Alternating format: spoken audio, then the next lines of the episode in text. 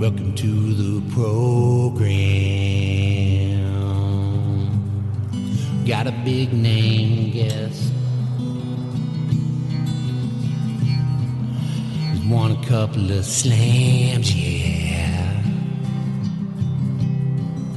Just beating all the best. He wants you to know that this is not a safe space. His opinions are out there, right in your face. It's Johan Kriek. Johan's here now. What the hell are we planning here? The At the Net Talk Show. It's Johan Kriek.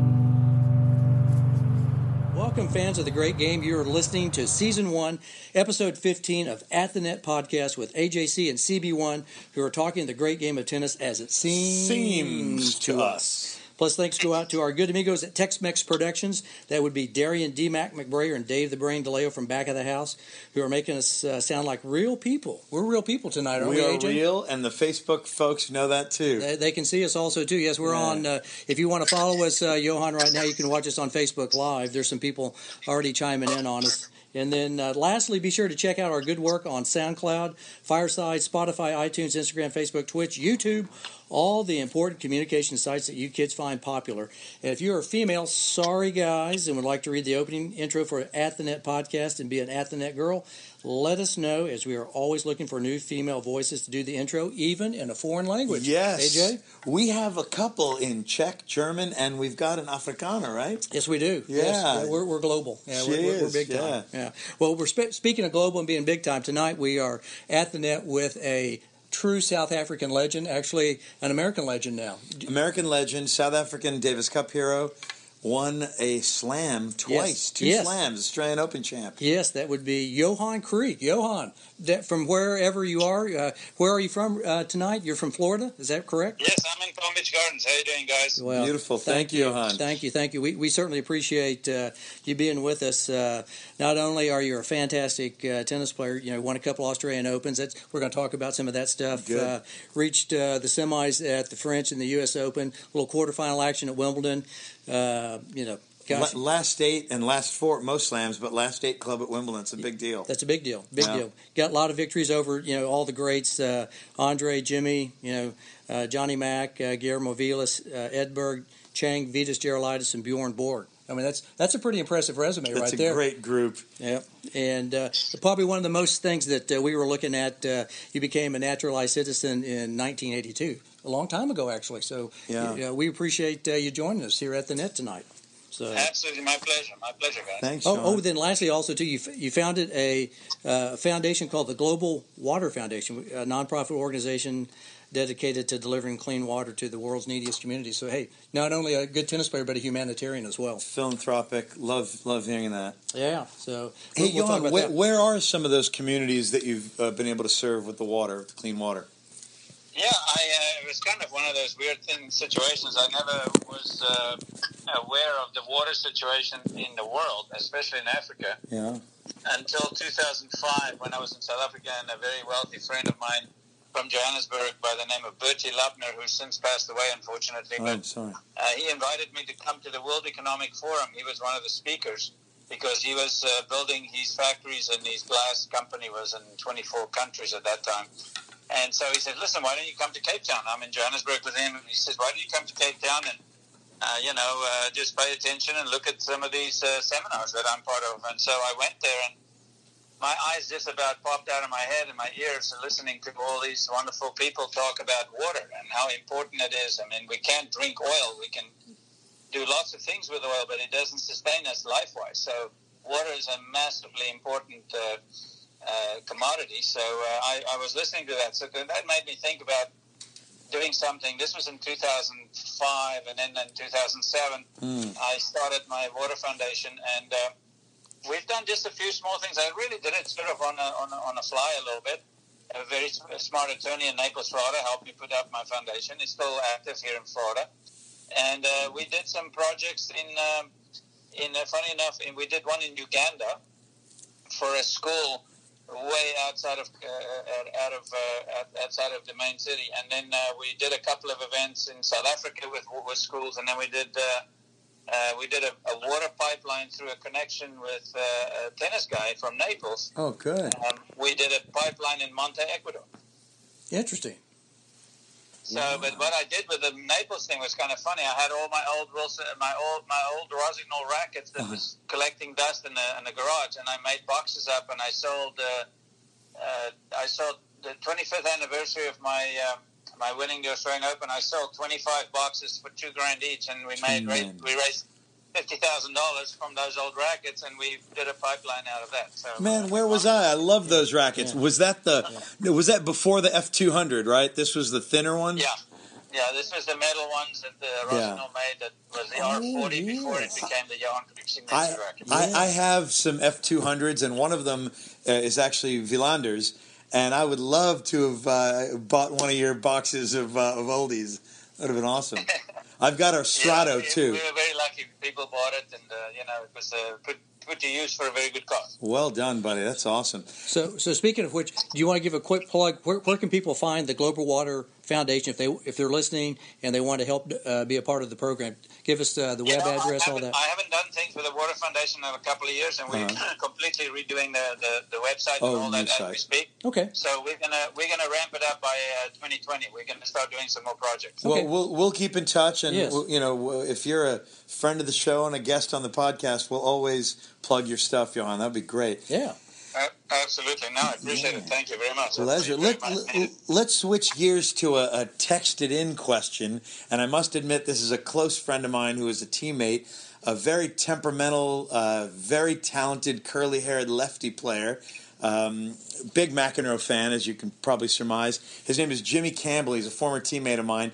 And his question, when I told him that we'd, we've booked the great Johan Kriek on the show, he said, uh, Johan Kriek, awesome you have to ask him about the time he um, he was about to beat the shit out of McEnroe on the court and right after the match. So you got to tell us that story, Johan.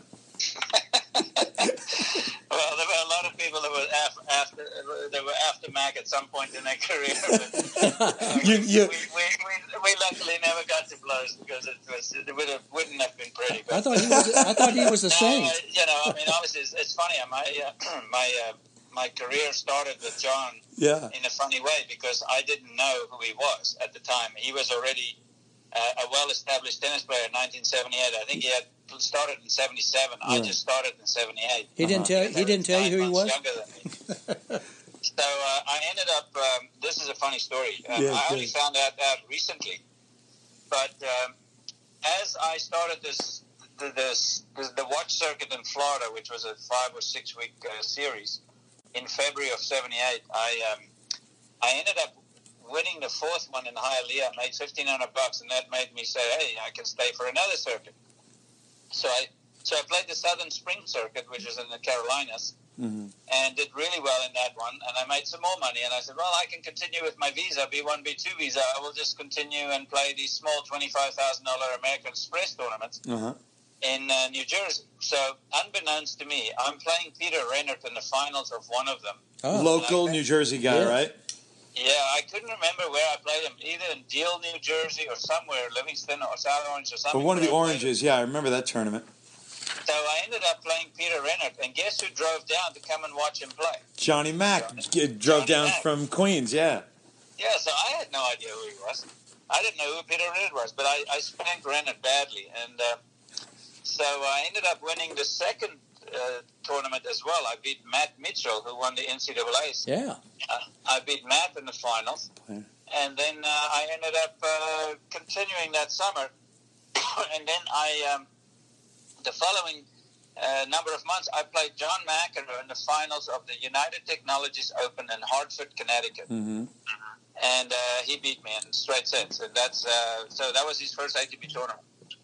Really? Yeah. That's. Yeah. So, were, were you playing with Rossignol rackets at that time, or what were you playing with? Um, I don't think I was. Maybe I started to use the R40 at that point in time. I don't. I, I can't recall, but I think I was playing with a head. No, wait a second. I was not playing with Rossignol at that time. I only started with Rossignol like in 1980, 81, somewhere in there. Uh-huh. But I was playing with a with a head professional, that metal uh, aluminum racket. Yeah, with the with the red in the middle. Red head. Yeah, Redhead. red- we all called Oh, it the redhead. yeah. Yeah. Yeah. That that's. That's uh, did, so. That was your first encounter with John. How many more encounters do you recall having with John? Now, did you play him, you know, ten times more, 15, 20? Geez, I think we played each other close to 20 times, but, uh, you know, I probably had maybe, uh, you know, I think seven, somewhere around seven or eight or nine wins over him. Not bad, Johan. Did, At that, at that point, yeah. No, I, I, you know, in tennis, there's a lot of, lot of, lot to be said about matchups, and um, I didn't match up well with Lendl, uh, but I matched up well with uh, Mac, and I matched up well with Jimmy, and you know, some of the guys we didn't match up well. But you know, just because you're top ten in the world doesn't mean you play the same guys over and over and over. Some, you know, what we see now with Nadal, Federer, and Djokovic. I mean, they play each other thirty plus some some All the times time, yeah. Yeah. over their lifetime. But um, actually, uh, back when I played, I mean, I only played Vilas. Can you believe it? I only played him once on the tour. That's crazy, Really? and you're about the same age, aren't you? Yeah, Well, he's a little bit older. Yeah, you're a little We younger. only Yeah. played each, each other once, and I beat him in four, four and a half hours in the French Open in '86. So you beat Vilas at the French, which was the tournament that that he would probably He'd win. win. Yeah, I was gonna say, Uh, that- if that's a huge for victory. Borg, that's a large win. Yeah, yeah, that's like uh, beating Rafa at uh, the French. at the also. French, or like beating a, a Sampras at Wimbledon. That's correct. I can only I can only say that that was by far, by far in my career the hardest mental match I ever played in my life. Must have been Um, four, four or five sets, huh? Well, I beat him three six seven six seven six seven six, but um, Look at you. Remember the I was- exact score. yeah. I, I, I was down two set two set points in the second set. I think if I'd lost that tiebreaker, I probably was toast. But uh, ended up winning it somehow. And then uh, I just ground them out, man. I just it was by far, by far the most mentally challenged because I was such an aggressive player, and to kind of keep my horses back all the time and wait for the chance to pounce. I still attacked him a lot, but Yeah. um, uh, it was uh, it was one of those uh, most difficult mental matches. But um, I and uh, everybody have matches where they you know, may not have won the tournament, but there are matches in your career where you say, you know what, I played the best tennis I possibly could have played in this one match, and that that's probably one of them that stood out. I, I, uh, probably a year later, I, I was a junior player, and I saw you at the U.S. Open, and um, you know Flushing Meadow. It was one of the first two or three years when it moved to the hard courts and the new place. And I thought, man, he kind of has the build of an Eddie Dibbs or Harold Solomon, but he plays nothing like those guys. No, not like at all. Uh, he attacks and he uses his crazy speed offensively, not just uh, you know fetching the ball and looping it back. So also, I saw you hit. This was probably doubles, but I saw you hit a one-handed backhand swing volley with violent topspin. I was like, this guy is like righty Rod Laver with long hair. this guy is unbelievable. So, could, could you, other than on clay courts, could you slide on a hard court? Were you that fast? Because I'm always impressed by people who, who can slide on a hard court. Did you ever do that? Oh no, I slid all the time. This Did you guy, really? this guy's, Oh, man. ca- this guy's calves again. Right. Rod Laver with a tan. On steroids. Yeah. Right, right. I mean, I just don't see how people Guys, can you- get. you're putting me in the, in the, in the stratosphere of the god. you know? Did you ever get to hit with Rod? Did you ever get a chance to, you know, obviously You you know, probably I- talked to him. honestly, I would have to say that that he was my absolute. You know, every every time when I was four, five, six years old in South Africa, I grew up in a very small farming community of sugar farmers, and uh, only had two cement courts. And my parents would play on these cement courts, and sometimes when it gets late at night, they'd park the Volkswagen Beetle, and other people with their cars would park, and they put the lights on. and have us play on the, uh, uh, on the car lights because we didn't have lights. And and this is obviously your the the nascence of your love for tennis, but I have a feeling it was also the birth of your love for Porsches, right? Well, exactly. I mean, um, actually, a guy picks me up. The first time I left South Africa, I was 17, and I flew from Johannesburg to uh, to go and stay with my coach who had emigrated to Austria from Uh-huh. South Africa. His name is Ian Cunningham. Uh, he was a very famous coach in Johannesburg, Pretoria area. When I went to high school in Pretoria, because I was the, sort of, you know, discovered tennis was my love, but rugby was also very good and high on my list. But so anyway, I ended up in Austria, and a guy picks me up in a Volkswagen, uh, sorry, in a Porsche 911 in a blinding snowstorm, and we are Oh. driving, sliding sideways in a highway, and I'm like, I want one of these cars Yeah. what what year what, what year see another day. what year 9/11 was that? It was uh, 1976. It was That- a 911T. Yeah, that's the Widowmaker. That's the one everybody talks about like, "Oh man, not good in the in the wet." Yeah, I know. We were in a blinding snowstorm Oh. with the rear wheel, with the engine hanging off the uh, uh, outer edge of the axle. Not The exactly smart design, but when we made it through and we lived to tell about it, I said, I'm going to have a 911 one day. and I don't and, and I'm sure I know there. I mean, I I uh, drive a similar car, and the oversteer is not as extreme now, but you must love that oversteer feeling, huh? It, it can make you pucker up if you're doing 90 miles an hour backwards. I love it. So speaking of starting out in tennis, Yeah. So who, who kind of got you started? Was your, your mom, dad, you know, or did you just say, "Hey, I, I want to play tennis," or kind of what got you started in the game? You know, I mean, as you grow up in those Afrikaner communities, and back in the day in the seventies, I mean, rugby was everything. I mean, Right. every kid, every kid that could run wanted to be a Springbok rugby player. Actually, even this this month right now, rugby is everything, right? You guys are in the Exactly. World Cup I mean, final, right? Watching uh, the semifinals, and now you know South. Africa won against Wales. But you know, I was uh, outside center. I was number twelve. I played uh, pretty high level rugby for my school, and I was, you know, I just really was very, very fast. They always wanted to get me the ball, but then everybody would tackle me because they would basically run me over because they didn't want me to get the ball. so, so anyway, one year uh, it's funny. One year the French came down to play the Springboks, the Uh-huh. French team, and uh, they brought a 15 and under junior squad, and I was supposed to play a tennis tournament the same weekend as this rugby tournament against these under 15 French guys. Uh-huh. So I was at the tennis courts, and they, I was going to go straight from the practice of tennis to go and practice rugby with my teammates from the high school, and then we looked at these 15 and under guys had full beards. And I'm like, these guys missed their, doc- their birth certificate. They 15. So I got scared. I got scared. and I didn't. I entered the tennis tournament. And I never played rugby again. Tennis became my game.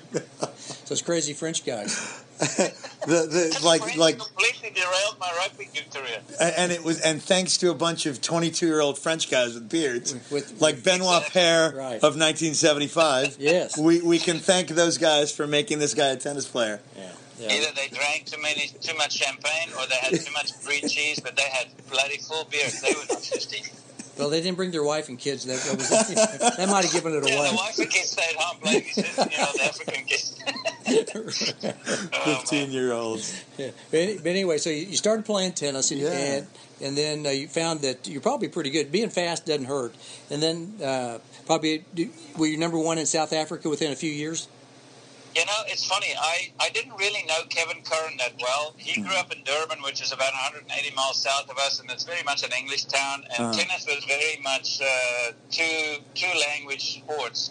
The Afrikaners were not known to be really super good at tennis at that time. I mean, there were some, but mostly the South African tennis hierarchy was run by the uh, English by, uh, by the English speaking community in uh, in uh, Johannesburg, which at that time was called Southern Transvaal uh-huh and the northern Transvaal was the Pretoria guys, which are mostly Afrikaans speaking, and so we played a lot against these British, uh, these uh, English speaking South Africans that uh, lived in Johannesburg. So I got to know a lot of them, and that's where David Edgars, I mean the Edgars family, I know Ah, them. yeah you mentioned Yes. yeah uh, there was a lot of them. So. Um, so I ended up uh, going to boarding school because we didn't have a high school in my town. And uh, they said, well, you know, he's a pretty good tennis player. He maybe not too stupid. He can learn English or something. uh, we'll put him in school. So they, they brought me to this very, very high level Afrikaans high school called Afrikaans Boys High, which is an Afrikaans is Afrikaans School. And that, that nickname of that school is Affies. Affies. A-F-F-I-E-S. And it's a very prestigious school. Even if you go on YouTube now, they have their own websites, and it's really a great school. A lot of the prime ministers from yesteryear were from that school. A lot of ministers and so forth. And in fact, one of my schoolmates is uh, is uh, is uh, uh, Corné Mulder, and uh, he's in Parliament now. He's a member of Parliament. Wow. He, he heads the uh, the Freedom Front.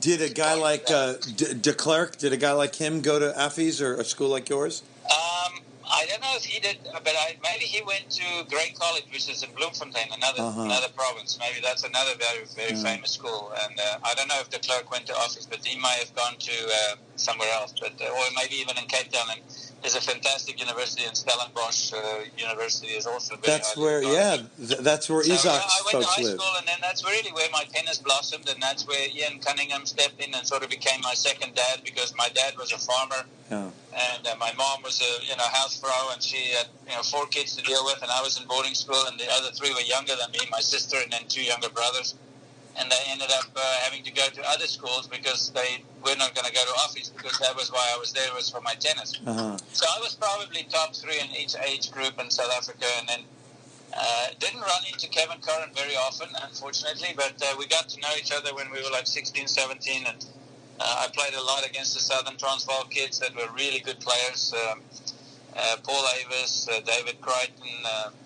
There was a lot of guys that were really good tennis players that tried to make it on the tour. And, you know, somehow, uh, you know, I sort of popped out and, uh, you know, came to the States after I left Europe. I came to the States in 78 and really uh, had $200 in my, in my wallet and, uh, and a duffel bag with four rackets and a couple of pairs of shoes and and I just hit the road. And then I didn't know what the hell I was going to do. The first two weeks, actually, of my satellite tour, when I started in Florida, I didn't even qualify for the tournaments. One was in Vero Beach, the other one was in Lakeland, uh, Central Florida, and I actually lost in the qualifying in both. And uh, I thought, I suck. I'm going to go back and forth. And uh, but I was always a very hard-headed kid. I, I just refused to give up, and um, refused to uh, always admit that I was not going to make it. But um, so um, you know, hitchhiked and uh, saved money and ate at McDonald's a lot, and uh, ended up um, kept going and going. And then I got to the summer, and uh, I was I remember I lost first round in Stowe, Vermont, indoors to Tom Gullickson. He spanked me. And uh, I'm like, I, you know, I, I'm, I'm better than the guys in the satellites, but Yeah. the guy in, uh, you know, here I'm playing the pros. You know, these guys are top 20 in the world, top 30. Connors was playing Stowe at the time, and uh, you know, I just, uh, I, I, I just thought, well, maybe there's a way that I can get better, you know, and I just kept playing and playing, and then I lost to Macker in the finals, and then I got to the qualifying for the U.S. Open. I was, I was ranked, you know, in the beginning of the year when I arrived in the States, I was ranked like 860 in February. By the time uh, August ran around for the qualifying, I was ranked like 275. And uh, I ended up qualifying for the U.S. Open and got to the quarterfinals, and the rest is history. Did, Awesome. did your parents? What were they saying? Like, Johan, uh, come on home, or did they say no? Follow your dreams. Were they encouraging, or were they more kind of like, eh, yeah, I don't know about this tennis deal. Come on home and you know work on the farm with, with the family. No, actually, you know, um, I was just, uh, I never even, uh, they never really said, listen, come home. Um, I remember one time in England uh, before 78 when I came to the States, I had 50 cents left. That was it. Fifty cents. Not a dollar. I had a, a 50 pence, like a hexagonal coin Uh-huh. In my in my pants, and that was the last bit of money I had. And I That's made pressure. A collect call. That's pressure. I made a collect call to South Africa, and I was like, I hope I don't drop the call because I don't know what to do after this. Yeah, there's the other my mom somehow she she like Western Union me like fifty pounds or something, and kept going. And so my mom always knew I, I was a tough kid, and you know she was sort of my uh, my super supporter. I'll never forget that she was just an incredible woman for us and for myself and for our family and my dad. My dad farmed out of a wheelchair for 27 years. He had a farm accident at, Oh, Wow. when I oh, was wow. eight years old. And anyway, it's a long story, but Yeah. Um, yeah, so uh, I kept going, and then by the time I got to the quarterfinals of the U.S. Open, you know, suddenly I have suits looking at me saying, "Hey, we want to manage you." I don't even know what the hell they're talking about. you know, we, we want to manage you. What, what are you going to manage? You know, I got a duffel bag. I'm an athlete. Yeah, I, remember, got a bag. I remember walking behind uh, Vitas Gerulaitis to, to the slaughterhouse on on on on, uh, on um, Louis Armstrong Stadium back then was the only big stadium there, and um, he's walking between two New York State troopers, and I'm like a little lamb following behind, going to the slaughterhouse Armstrong Stadium. And he absolutely destroyed me, like two one and two or something. Uh, And uh, that was the best lesson I could have ever had was to say, okay, this is how it's all about. You got to be absolutely bloody ruthless. yeah. And that was one of the best lessons I ever had. And w- that was 79, I assume, the year Vitas kept going to the final and lost to Johnny, right?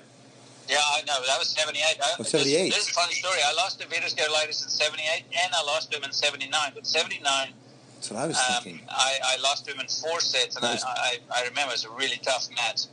And then um, six months later, I said, listen, this guy's never going to beat me to the net again. Oh, And I beat him in Milan, Italy, and indoors, and I never lost to him after that. and you're both ridiculously quick at the net and great volleyers. You and I got a funny story for you. So Yeah, we play tell in it. Philadelphia, and uh, the semifinals. I'm playing Vitas, and Connors is playing Fibak. And uh, the two courts were in the Omni in, in Philadelphia at that Uh-huh. time. They, they had the two courts right next to each other.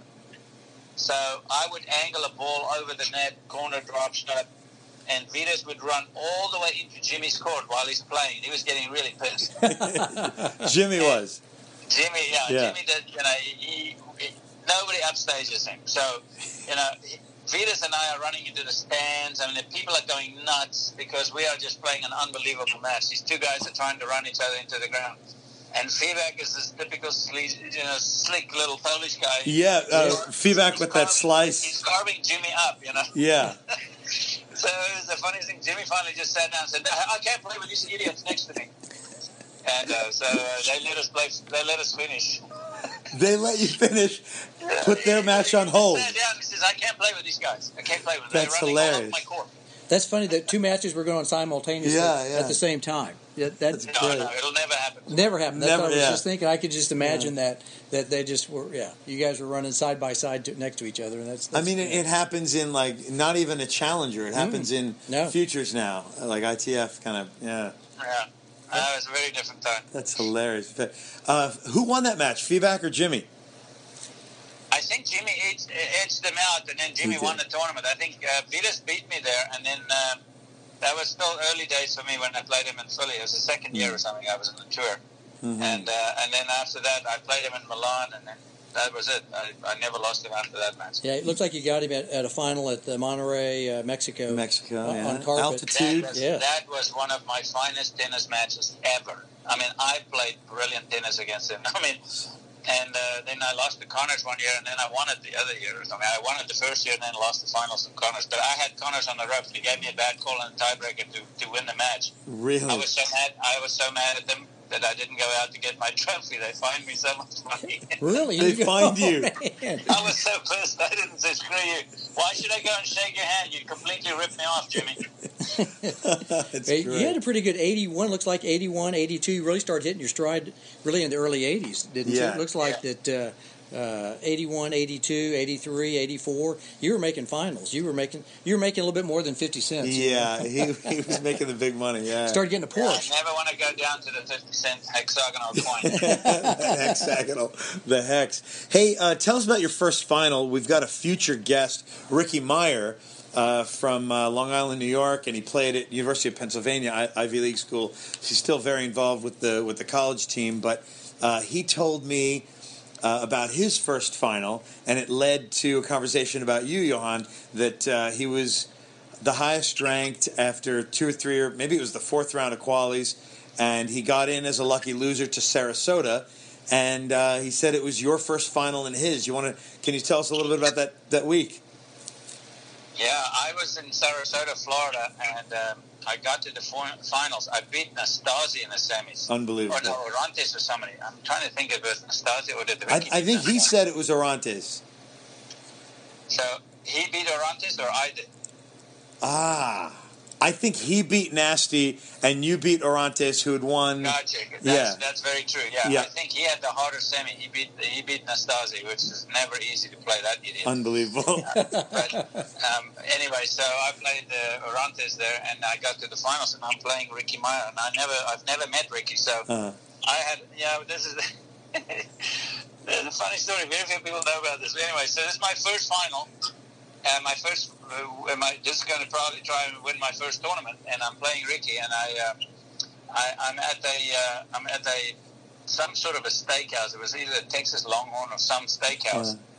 Thinking, you know, I got to eat steak before I got to go and play my match. You know, I got to slay this cow. yeah, something red. You're So moving up from McDonald's I'm now eating to the this massive steakhouse. T-bone steak, and I bit into a piece of bone Ooh. break my molar in half at like nine o'clock at night on a Saturday, and my tooth is hurting me so badly, and I'm like, how am I going to play this match? I'm in a severe toothache. And the next morning, I just took some uh, some some painkillers, and I ended up taking this uh, South African drug called a Disprin, which is like a, a, a you know like a painkiller, and I, I crushed it up and I stuck it into my tooth, Interesting. and I numbed, I numbed my jaw. And I won the tournament with a broken tooth. You're like uh, you're like the Bill Cosby uh, dentist routine, and you're winning a tour tournament, a tour final. Yeah, uh, it's, it's insane. Incredible. All the stuff that I, I can't wait to tell Ricky because I don't think he knows about this uh, this No, ground doesn't up know about it. painkiller. Doesn't. Yeah, I'll tell Ricky in a week or two. Yeah. so, so these days now, are you are you teaching tennis down in Naples in case that uh, anybody was is No, down in the area? I, uh, you know, I left uh, Naples. Um, I've been uh, out of Naples in 2007. I ended Palm Beach. Palm Beach, I'm sorry. academy. Yeah, Palm I, Beach. I started my tennis academy Yes. business in uh, in Sarasota, and then we were going to build a 300 million dollar sports complex. Myself Wow. and two other partners, and Three hundred we got it approved. It was an unbelievable project. Uh, really was going to be uh, the biggest sports academy in the world. And uh, we had some amazing people that wanted to be part of it, you know, including Yao Ming uh, for basketball. and Yeah, we had Chinese. Involved, and I mean, it was a big deal. And we ended up, uh, you know, the world economy collapsed on us six months later, so um, we didn't pull the trigger. So I've been, uh, you know, doing my small academy businesses here in Florida. I was in North Carolina for a while. I was in Virginia for a while. My wife is a Hokie. She's uh, Virginia she's Polish Tech. born, uh, Polish born American via Germany. Speaks many languages. Very smart gal.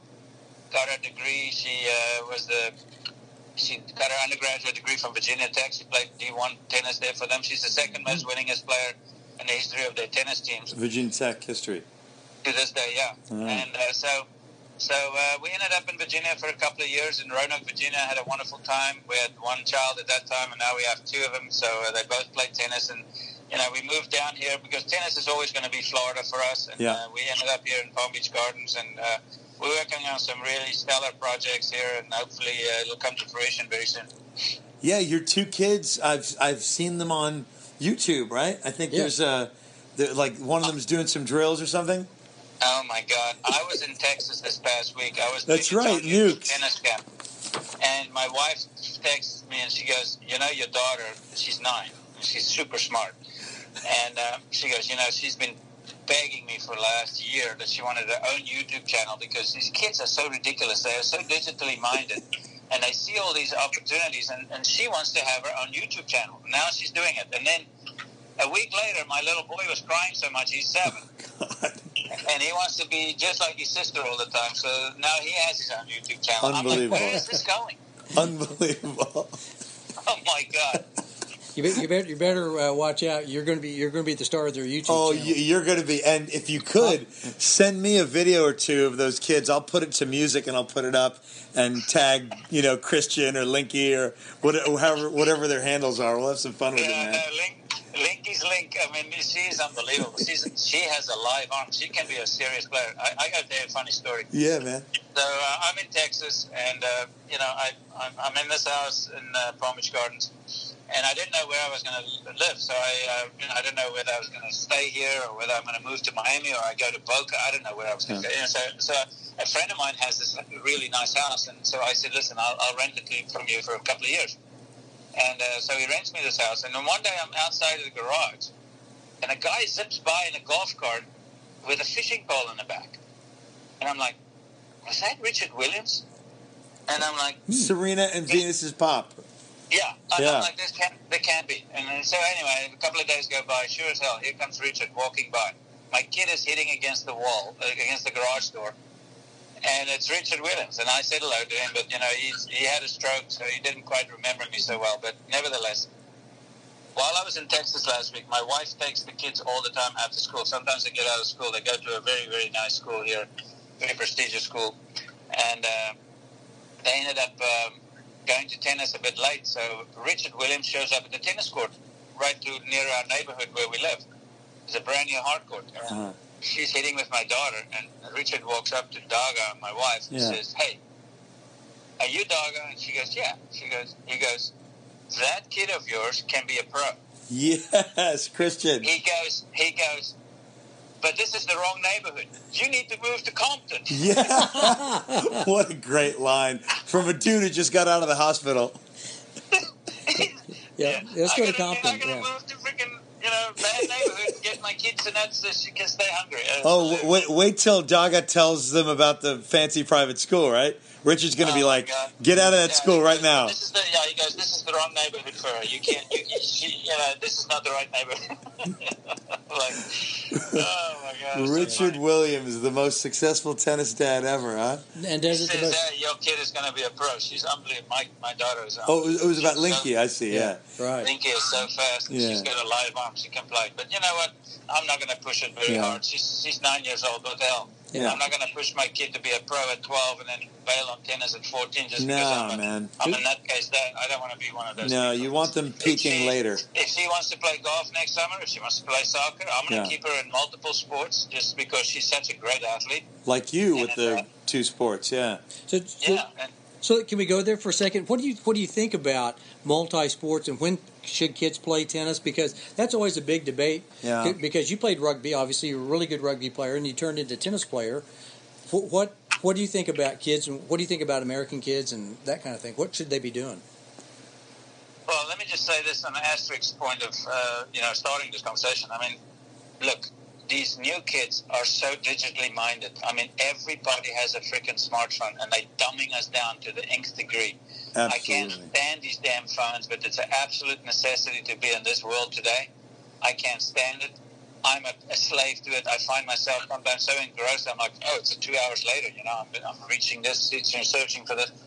Uh, you know, there's the digital age, and these kids are unbelievably intuitive with these things. And so I just think, you know, I limit my kids on their cell phones and their tablets. I, I, but you know, they go to school. They got tablets at school. I mean, Yeah. they have an iPad, and my daughter's bag at age nine weighs 50 pounds. She weighs 46. I'm like, this is ridiculous. She's pretty So, strong. uh, you know, it's all electronics, and uh, it is the day of the it is the, the day of the uh, digital age. And what are you going to do? But uh, I limit them, and then I have them just play sports. I mean, I think if you have a kid that's an athlete, just expose them to everything. Keep them away from these electronics as much as possible. Let them be kids. And uh, you know, let them find their own way. I mean, if, if my daughter likes it, what she's doing, and she likes the YouTube thing, and she can coach, and she wants to play tennis, and she who knows, you know, if she ever goes to college, we'd love to see her go to college with her tennis. That would be wonderful. Ah. And beyond that, I don't care. I don't know what will happen. Uh, I just think that the world is going to be an incredibly interesting place in the next 25 years because jobs are going to disappear like crazy. Yeah. T- What we think our jobs today are going to be gone in five years. 40% of the jobs we know today will be gone. they won't even So exist. It's a very scary world that's that's coming, but uh, everything has to change. So maybe we can find other ways to employ people. What do you think of American tennis right now? Speaking of tennis, kind of going on that theme, what do you think of American men's tennis, women's tennis? What do you think we are? Are we obviously not at the zenith of where we were, but what do you, what do you think about the state of American tennis? I think women's tennis is really exciting right now. Yeah. And we're watching it on TV actually right now. We're watching. Yeah, we've got that Shenzhen uh, year-end championships. We've got I mean, Bianca. I think the girls are playing unbelievable tennis. I think there's a lot of youngsters. Uh, uh, McNally, or what is it? The, the, the girl from uh, S- S- from uh, Cincinnati. Oh yeah, Caty McNally. Yeah. Caty McNally, Yeah, yeah. she and Coco Gauff. I mean, obviously they, you know, I think that the WTA tour and just tennis in general needs to pump these young girls and you know make them superstars because that's what's going to drive American tennis back to the front pages. You know, unfortunately on the guy side, you know, uh, there's been a bit of a drought, and um, you know we were hoping that maybe a Jack Sock could come out and do it, and then he kind of disappeared Yeah. and there were some others, and, and you know, there's some good players, but uh, you know, tennis. Look, I mean, let's face it. I mean, the best athletes in America do not play tennis. They're they're gravitating toward basketball and football. I mean, that's just a simple fact. And uh, what are you going to do? Just because Uh, money. tennis is a very expensive sport. To get very good at it, you need to mortgage three houses now. I mean, it's insane how much it costs. Um, I just don't know what is the answer is. I think that uh, tennis is taking a hit. Uh, I think that tennis is uh, very healthy in certain aspects, meaning on the pro tour level, we see the Grand Slams just increasing prize money, increasing prize money, more attendance, bigger courts, close the roof, Yeah. do this, do that. And then you have these, uh, you know, other tournaments, BNP Paribas, super, super successful in Indian Wells. And then you have the new Key Biscayne tournament that moved over to the Hard Rock area. It's in Miami, yeah. Stadium. It's, it's going to be an unbelievable sight. I mean, I was so surprised when I went there this year. I was blown away. I think this place is awesome. And uh, so I think it's going to stay, stay there for a long time. So I think on the pro side, you know, look, tennis is, uh, is a global sport. Unfortunately, until we have superstar Americans, then Americans are not going to tune in. Mm. That's as simple as that. It's a simple fact.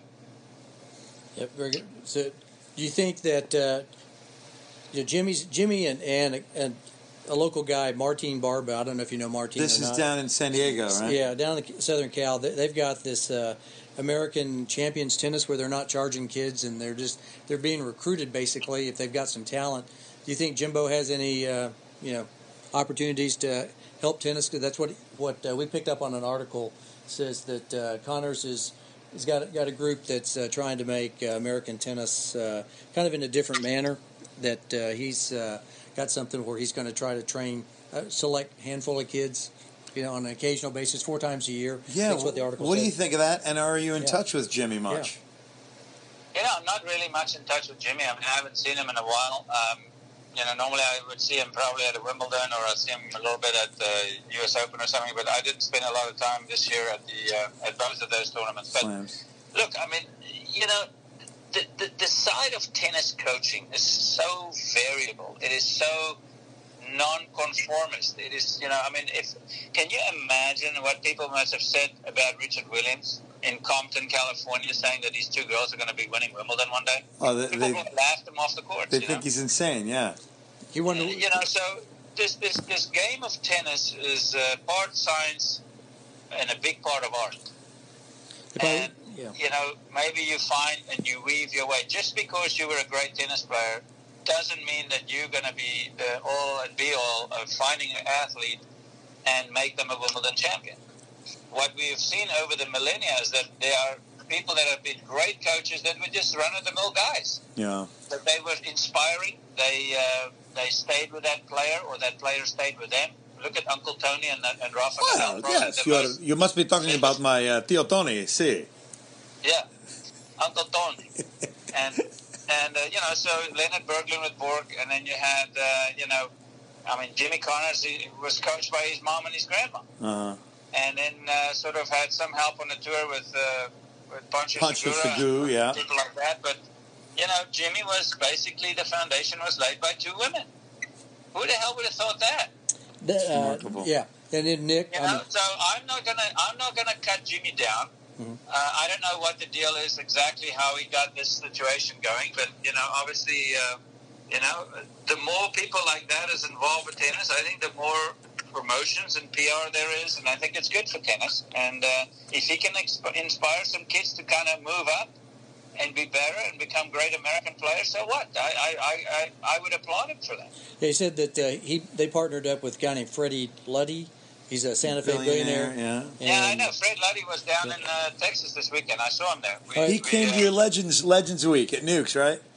Yeah, I won the boat race, by the way. Yeah, you're the best. I won the boat race second year in a row. First year, first time in 31 years that a foreigner came in and beat the Aussies. at the Meaning uh, not not Newk's squad. Yes. I beat Newk at his own game I love it. with my team, and I all I got all college guys on my team. Awesome. and, and this is is a uh, an adult is- beverage game, I think. Isn't this it? is a big stein of uh, of ale, huh? Or some good we beer. did the boat race. We knocked it out of the ballpark again this year. I had a strategy, and it worked. And then uh, my team, uh, my team uh, were the Muscle Men, which is named after you know tongue in cheek with uh, Ken Rosewall. Uh huh. Right. Muscles. Muscles. Okay. So the Muscle Men beat the the, Mo- the Mongrel Kangaroos which is Newk's team. badly in the final. So my team and uh, after five days, I mean, we were just spent. We were done. I'm sure. But we won. Yeah. Hey, wha- wh- which which guys who we know were on your squad was Owen? I'm sure Owen K. Davidson was on Nuke's team, huh? The the Ruse. Well, I had Davo on my team. Davo. Owen Davidson. Okay. Um, we had Murphy Jensen. Murphy's a big boy. Murphy was absolutely useless. Was Drinking beer he can't drink, huh? The guy is massive. He's like six Murphy, five. Murphy was hilarious. I mean, typical. Um, you know, was so funny, and um, we had a great bunch of guys uh, from all over America came and played, and you know, it was just fun. We had a we had a wonderful time. I tell you what, that's really a, an amazing event. It's been at, at it for 32 years. There's Wow. a couple of guys that have been there for 32 years. All 32 years. When they started, they didn't have kids, and now they have kids, and they brought their sons for the first time. Wow! I mean, it's really, really a special event. And I would say John Newcombe and Steve Contardi and his crew and all the people at that Newk's uh, tennis ranch in New Braunfels, Texas. I mean, it's an older place, it's, but it's part of the charm, and it's really, really well done, and it's an amazing event. It's a it's a regular what we call a tennis ranch. It's not It's a ranch. It's not a resort, It's but not. it's a ranch. It's, it's not fancy. It's it's the best though. Not a fancy at all. And I'm telling you, these guys don't care. They come there Nobody for, cares. no, nobody. You nobody. know, seeing if they can beat the son of a bitch they lost to last year. and, and they drink like fish, they eat like hogs, and they play tennis. They have blisters. They get mad at the other guy. They get bad calls. They give bad calls back. Uh, they listen to super dirty jokes from a 94 year old guy that's a, a, a gynecologist. I mean, this guy's hilarious. And so, they- uh, you know, just stuff like that. It's just a guy thing, and it's absolutely special, and Oh. it's, it's hilarious. Yeah, and when they when they go to the men's room, it's you know it's blokes. Women's room is Sheila's. It's Yeah. uh, the the bar name is the Billabong. It's pretty Yeah. pretty The Australians, they have a. I, I know you've run into a lot of Australians. We've run into a lot of Australians. I think they're some of the most fun-loving people that are Ah. out there. I mean, they're just uh, an incredibly nice group of people that uh, they take their tennis seriously, but at the same time, they take their fun just as seriously. I think. They do. I, I Oh, yeah. took uh, I took French uh, for seven years in high school and a little bit in college, but I wish I'd taken Australian just to hang with those guys, just to understand them all. No, I tell you. My second No, language. Funny. I mean, the South Africans and the Australians and New Zealanders. I mean, we uh, we are Yes. always at war with rugby. And Always. cricket Always. and Cricket, cricket and too. that. That's right. Yeah. yeah. Yeah, major cricket uh, headaches. And, Yeah. uh, you know, but uh, they're from all three countries are from the southern hemisphere. Yeah. A lot of English infusion and so forth, and European infusion. But uh, honestly, the guys get together. We're all the same. I mean, we may speak different languages and different, but the the camaraderie of the friendship and the way that they party and stuff is very similar. I mean. Uh, everything is on the barbie. In South Africa, it's a braai, you know. And uh, if, you don't, if you go to South Africa and you don't have a braai, there's something wrong with you, or the, the host is a complete idiot. So you have to have at least 10 braais in seven days. awesome. Ten bries. So you're talking lunch and dinner and maybe brekkie. Yeah, you could have you can have some Aunt Jemima pancakes on the grill too, On the so grill. you can, not a problem. on the. Hey, how do you spell bri? B R A A I. A A Oh, I. interesting. Okay. Is, Yeah. is that Afrikaans? Is that? Or It is must that be. Afrikaans, yeah, braaivleis means to, to barbecue, barbecue your meat. Love it. so? And South Africans are as equally adept, and, and they would hate to, to even think that the Australians can out barbecue. uh, so there's, there, there's another side of the competition, you know. What, so, so you're still playing quite a bit of tennis. Did they ever ask you to play on the on the like the Oracle Champions Cup, the Old Farts Tour? Did you ever do that? You know, I played. Uh, I played when Connor started the Champions Tour in 1993. I was just at the tail end of my uh, woes with my elbow. I had three surgeries, Oh, and yeah. the two reattached uh, ligaments. Uh, medial epicondyle was reattached Medial. twice. I mean, I, I pulled my medial off uh, playing with Donnay rackets. They were basically test rackets, and they told us to string the rackets 12 pounds tighter suddenly, and nine months later, your elbow falls off. So, you know, I I went through a really tough time in '89, and uh, ended up, you know, three years uh, off the tour. I tried to make a comeback, and that's where this protected rankings thing- thing came to be because of me and Pat Cash. Oh, Patrick Cash Yes. too. Yeah, we had he had the calf injury with the ligaments torn in his uh, He had a Achilles heel. calf. Yeah, he And I had a took him off. He was top ten. I was top ten, and then suddenly we lost our rankings. And people were like, "Well, Mm. you know, what do you do with these guys that want to come back?" So uh, anyway, um, I ended up uh, '93. Connors calls me out of the blue in May, and he says, "Listen, can you play?" I said, "Well, I don't know. I, haven't played much, but uh, we'll give it a shot." So he invited me to uh, Thousand Oaks, California.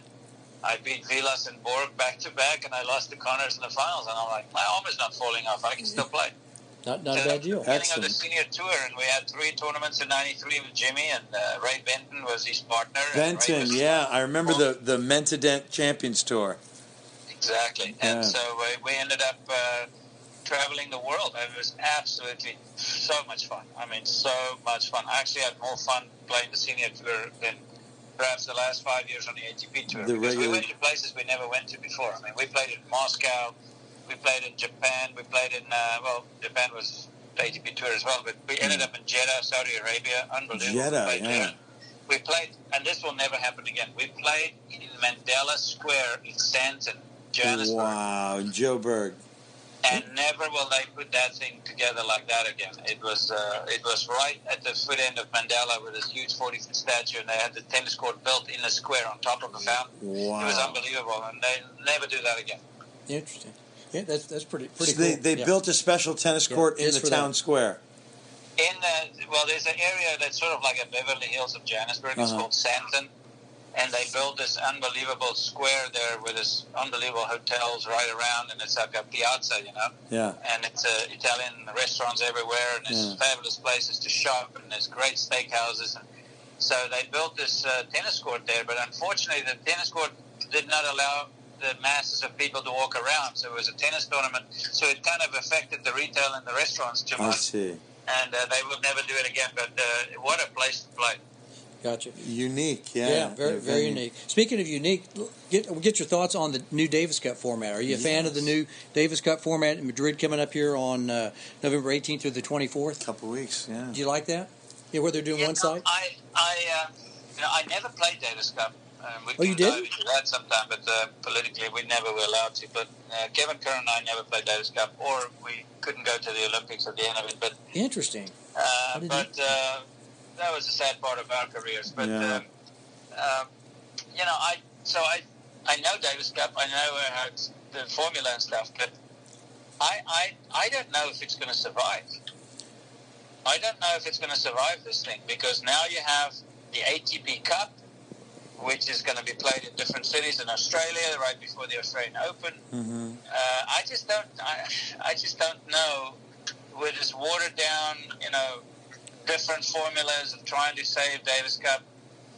You know, I don't want to say it's going to fail, but I just, I just don't know. I just don't know if it's going to say if it's going to be saved by this new uh, type of uh, scoring and how they're going to divide the teams up. And it's, uh, you know, it's Davis Cup was always a very sacred thing, and I think you know, maybe the the, the, the, the, tennis fathers didn't really think it through. It's not. It, it was losing money for the players, so that was a rub. Um, you know, if you play exhibitions and you make, you know, some of these top guys are making, uh, you know, a million plus dollars. Uh, you know, Djokovic and those guys are making a million dollars an exhibition in Dubai and those places. I mean, why would they go and play Davis Cup for fifty thousand or a hundred thousand? I mean, Mm. you know, it's a difficult thing because these guys they have so little time, and uh, uh, so I, I, it remains to be seen. I'm not I'm not going to say no, and I, I I would like to watch it and see. But uh, this Laver Cup was uh, has sort of taken off in, in its own way, in a, in a, and, and people love it because they can see the top players actually play as a team and how they coach each other. They they that's a whole different interact. Yeah.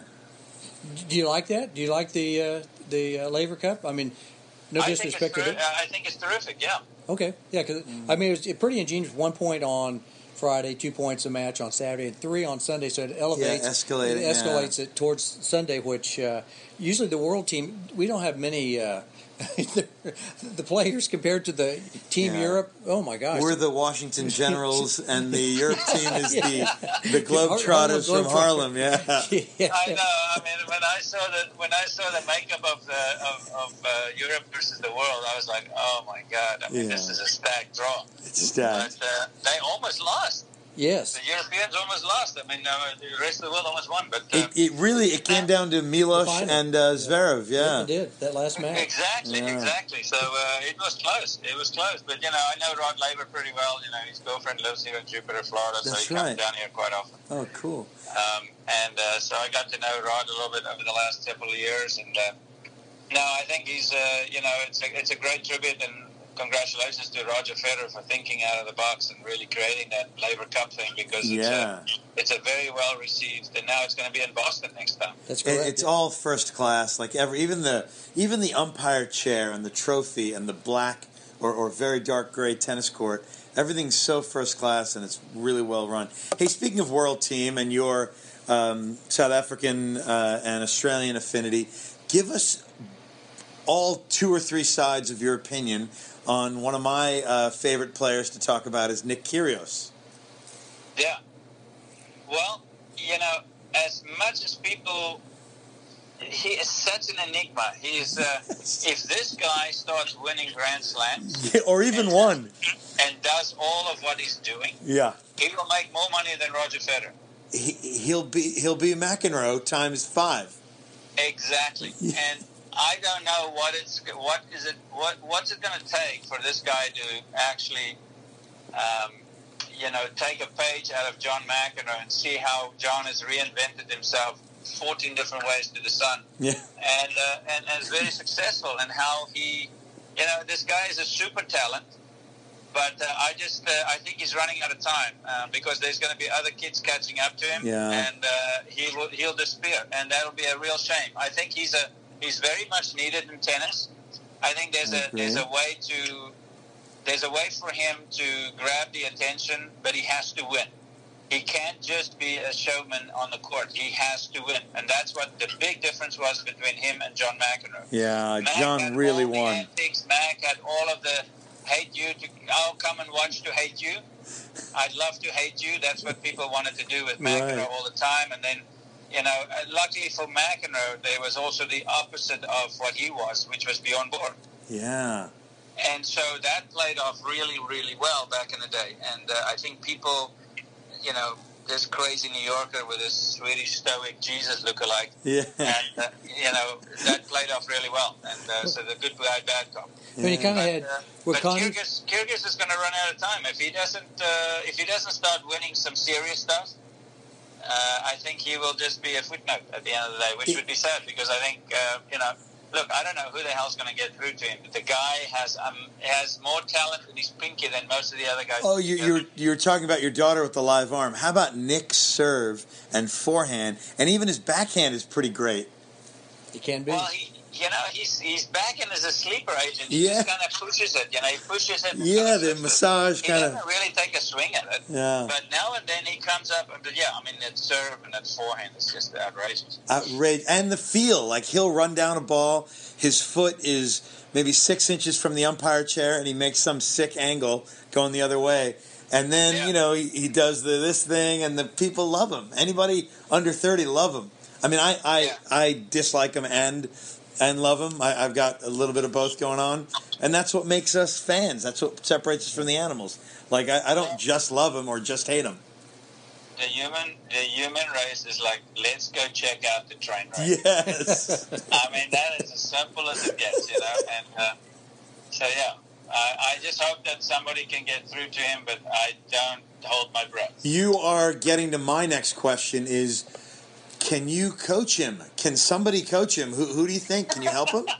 Can you please help the man? I'll probably be in a fist fight fight with him in the first 15 minutes of practice. I want you to take him and grill some meats. I want you to take him for seven days and Have a brie. Yeah, have a brie, a brie, a brie. Bri, bri. Uh, I'll, I'll bry his bloody forehead into the grill. I love The matchy ziggy, the matchy ziggy zaggy haircut. His eyebrows. I remember when uh, I remember when Peter Lundgren coached Federer early on, and Peter cultured him to the ways of hard rock and long hair and and you know not shaving and maybe even bleaching the hair. I just feel like maybe you and Nick would get together and he'd make your eyebrows funny. he, would, he would get you a haircut, Maybe a tattoo. An ill, ill-advised tattoo somewhere, right? maybe some NBA I'll just, shoes. I'll just, I'll just arm wrestle him every time. I, every time, every time I beat him on an arm wrestling, which I have no problem with taking that Yeah. skinny arm and snap it, but then I might break his arm. But yeah, I don't I don't like Nick's chances in that one. Uh, not even with a 60-year-old guy. right? Not with thick Johan Kriek arms. I tell you what, if I was if I was single and I didn't have a family, I would love to go on the tour again and just see what I can cough up. But a guy like that definitely needs people like me or Yeah. somebody like that has done a bit of done a bit of work around the world, you know, and kind Yeah. of seen it all and know what the hell is coming and you know can uh, can direct a bit of traffic, you know, and direct Yeah. the brainwaves a bit. You know, the guy is so talented. I just So good. you know, look, if he doesn't listen to Pat Rafter, if he, if he doesn't listen to Laver, if he doesn't listen to anybody, Cashy. Cashy is kind of a badass like you, and Nick seems to not get along with Cashy either. You know, maybe he's just one of those guys that, uh, you know, he's got that sort of John, uh, he's got that Jimmy Connors kind of like standoffish. I'm, I'm, I'm, I'm- I'm a freak and I know it and I don't want you near me. And maybe I'll be nice to you tomorrow and then the day after I tell you to fuck off, you know, and that's how he is. I, I think you nailed it. He is a prince. I'll give you a quick example. He was here in Dallas. He only played dubs in Yeah, a just this year, challenger. in January. I had three young guys, and they were begging for uh, a moment with Nick and autographs and whatever. And I just kind of made it happen. And uh, Nick was an absolute prince with these twelve-year-old guys.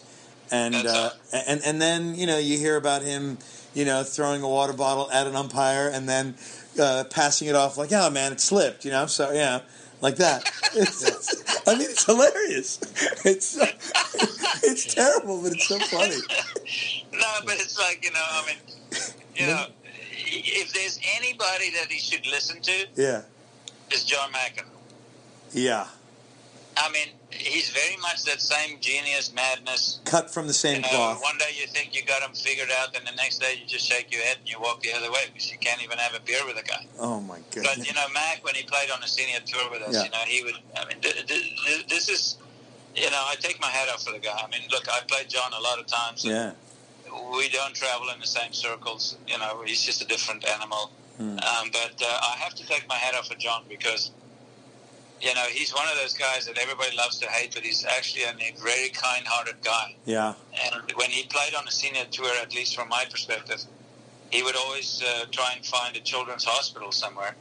Amazing. And uh, the tournament director would say, oh, wait, wait a second, why don't I call the newspaper and the TV guys to go with you because this is a great thing for this hospital. And John's like, And no, goes, if you bring him, I will not go. yeah, So he goes to the hospital unannounced.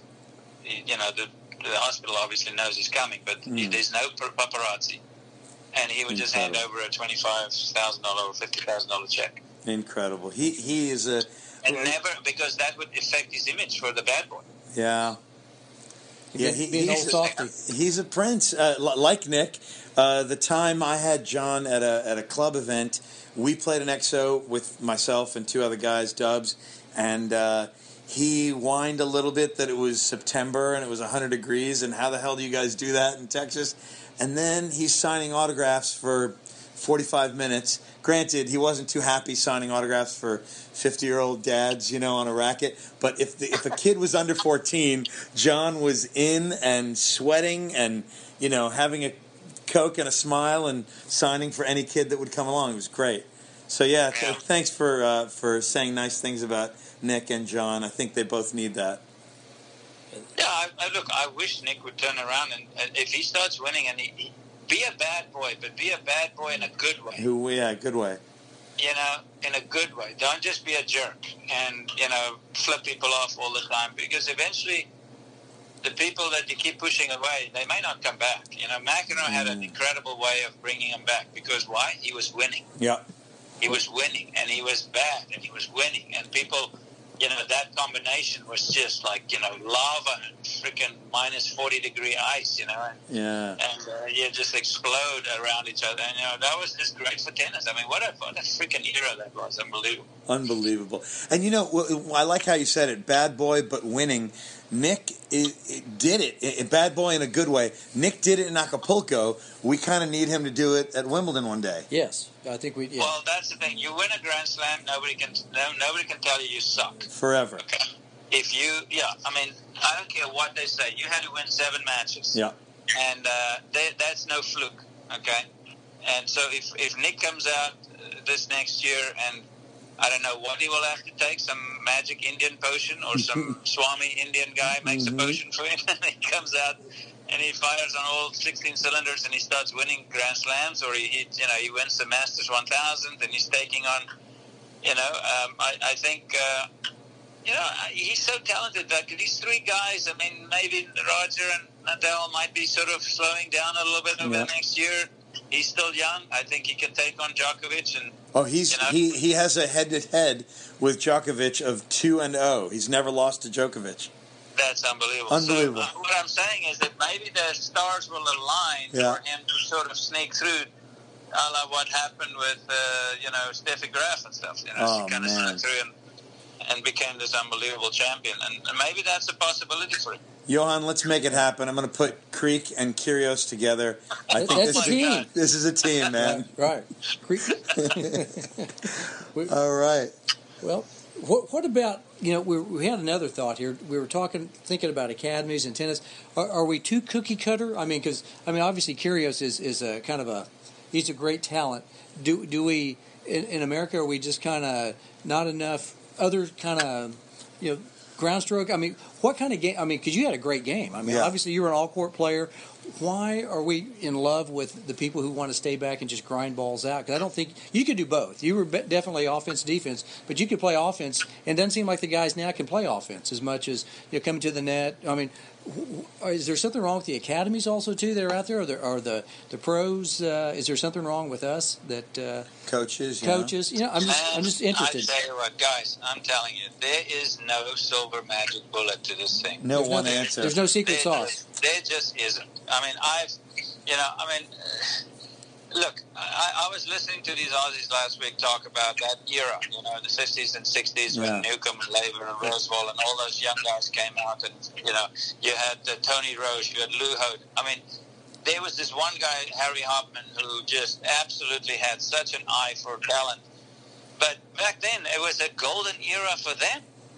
I mean, there were so many Australians. They were so so good, and uh, you know there were some Americans too, and a couple of sprinklings of Germans. You know, Mhm. but uh, the Australians absolutely ruled the courts back in the '60s, and then the Americans came along, and uh, you know they started ruling, and Connors was there, and McEnroe was there, and there was a Swede. I mean, who would have thought Sweden would have such a dynasty of players right after Borg? Yeah, Yeah. Borg, Wilander, Edberg. Edberg, and then Yeah. you know Johansson and a couple of guys, and you had Mm. Soderling at the end of the day. But what happened since? Right. Yeah. Gone. Not much. No. Yeah. Disappeared.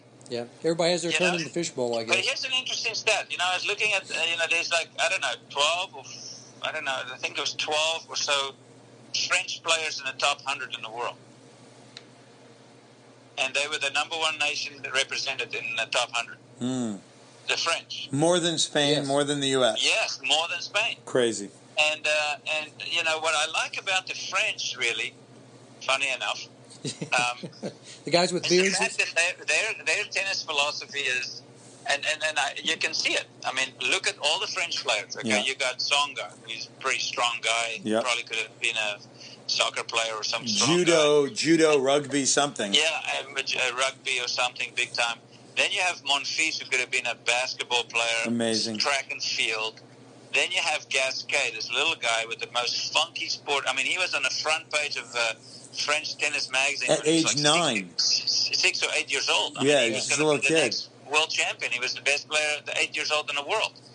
And you know, he turned out great, but he was not the world champion. So Yeah. here's the thing that I found out is that the French really their philosophy is uh, let the kids play their own way. Let them find their own way to win with their own style. And so it's kind of like, you know, this guy is a croissant and this guy is a donut and this guy is a is a, is a truffle. And, you know, so everybody has their own flavor, which I think is great. It uh, it makes for more variety, and maybe the kids uh, play their character. And uh, Yeah. you know, I was uh, I was a very hot-tempered, hot-headed, you know, tri- type AAA type personality, and that's Triple. I just I didn't listen to too many people BS about oh you should be this, you should be that. I just played the way I felt, Uh, and sometimes I felt a lot under the cover uh, color, and that didn't work either. But, so uh, instinct you know, and so- so flair. the French has maybe there's something to it that the French has a little bit more freedom, so to Yeah. speak, So with, with in their coaching philosophy. And, opposite Yeah. of the of the more cookie cutter American sort uh, of. USTA, that's where I was kind of leading. Yeah, I go, yeah. is USTA kind of are they doing it right? Do you think? I mean, I'm, I'm not trying to throw. The, they're very nice people and good natured, course. And they're they're well meaning and well intentioned. But it just seems like the player development program hadn't done anything. Sorry, USTA. I'm gonna I'm gonna throw the the, the rock. No, we're at just the, presenting some facts. Well, yeah. if if money was the only thing that stood between a player and uh, success, then America should have 70 people in the top 100. We'd be number one. We'd That's be not the case. we'd be Davis Cup champs all the time. Uh, exactly. So I mean, like I said to you before, there is no silver bullet to this this this this madness of becoming a great tennis player. There's so many variables. Uh, Yeah, money is important. Yeah, but that's uh, not that's not the only opportunity thing. has to be there. But Mm. you know, we have so much more opportunity now than 30, 40 years ago in tennis. I mean, people can play everywhere. There's courts everywhere. There's indoor courts everywhere in the cold. There's Yeah. yeah, it's still an expensive sport, but We, we you know what I what I what, what I want to say is that you know tennis is sixth or eighth or something on the list. The best athletes on the men's side do not play. You know, professional tennis. Maybe I mean, should- uh, can you imagine the LeBron Jameses of the world playing tennis? It'd be a joke. Wow. Yeah, no, we, we need to move to Compton, California, and find all the athletes right there. Right, Is- according to Richard Williams. right? Richard, yeah, he knows. Like Richard Williams was uh, the most to Compton. That's his. Move to Compton. He Everybody, move wants- to Compton. He wants Linky and, and Christian Kriek to head over there, West Coast. I don't think Dad's going to go fall for that.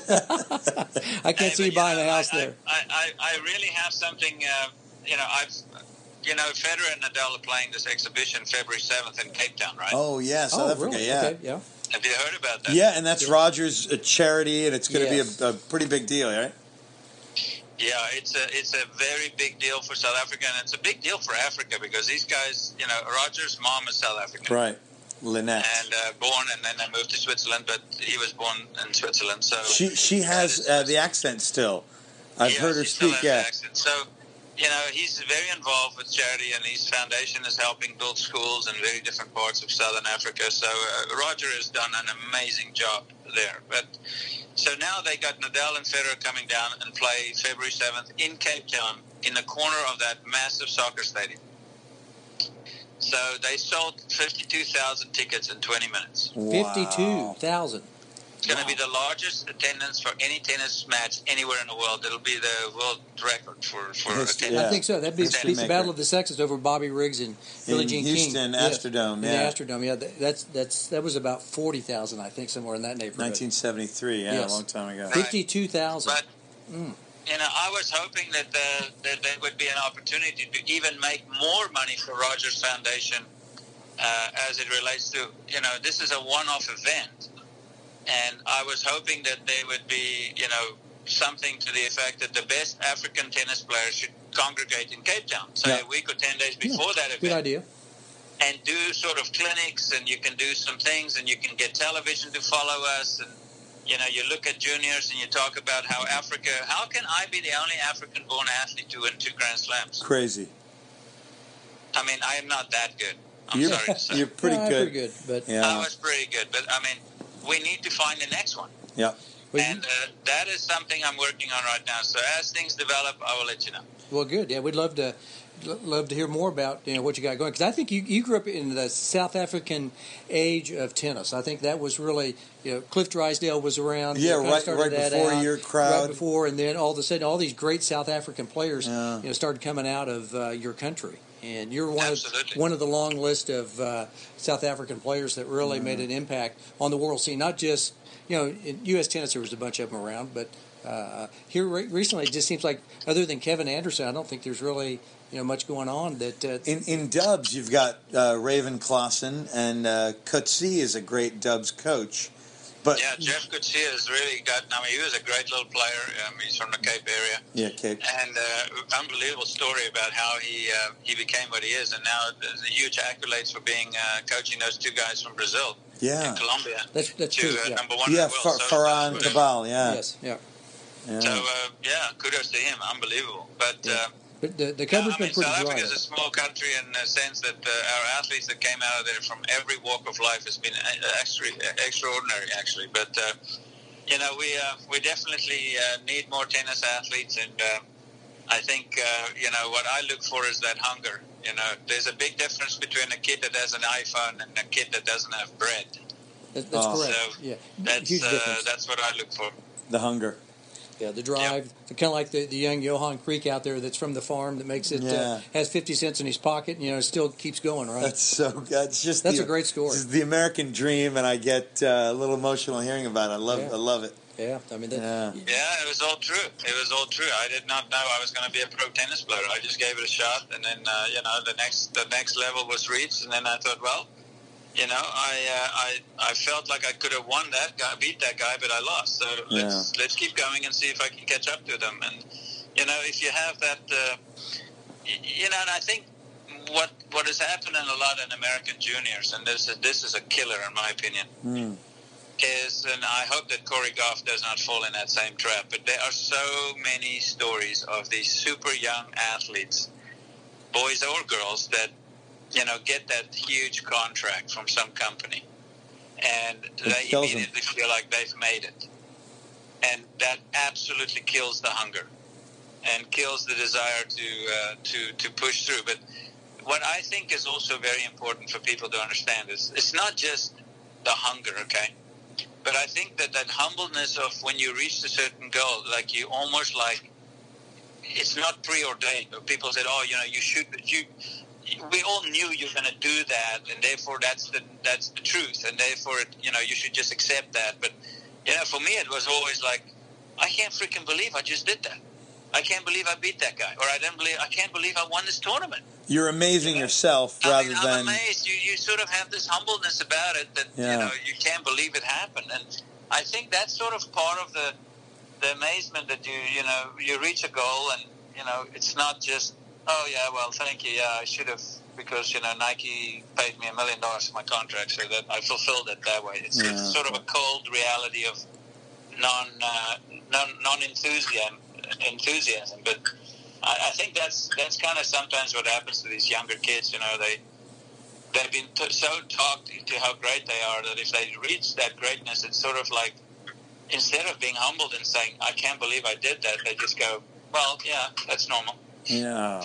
None of this is normal. I mean, how can I come from a farming community of 500 people to be number seven in the world, and I'm the only African-born tennis player to win two Grand Slam titles? I mean, how is You're- that possible? I mean, you're- how, it's just really luck, and I tried very hard.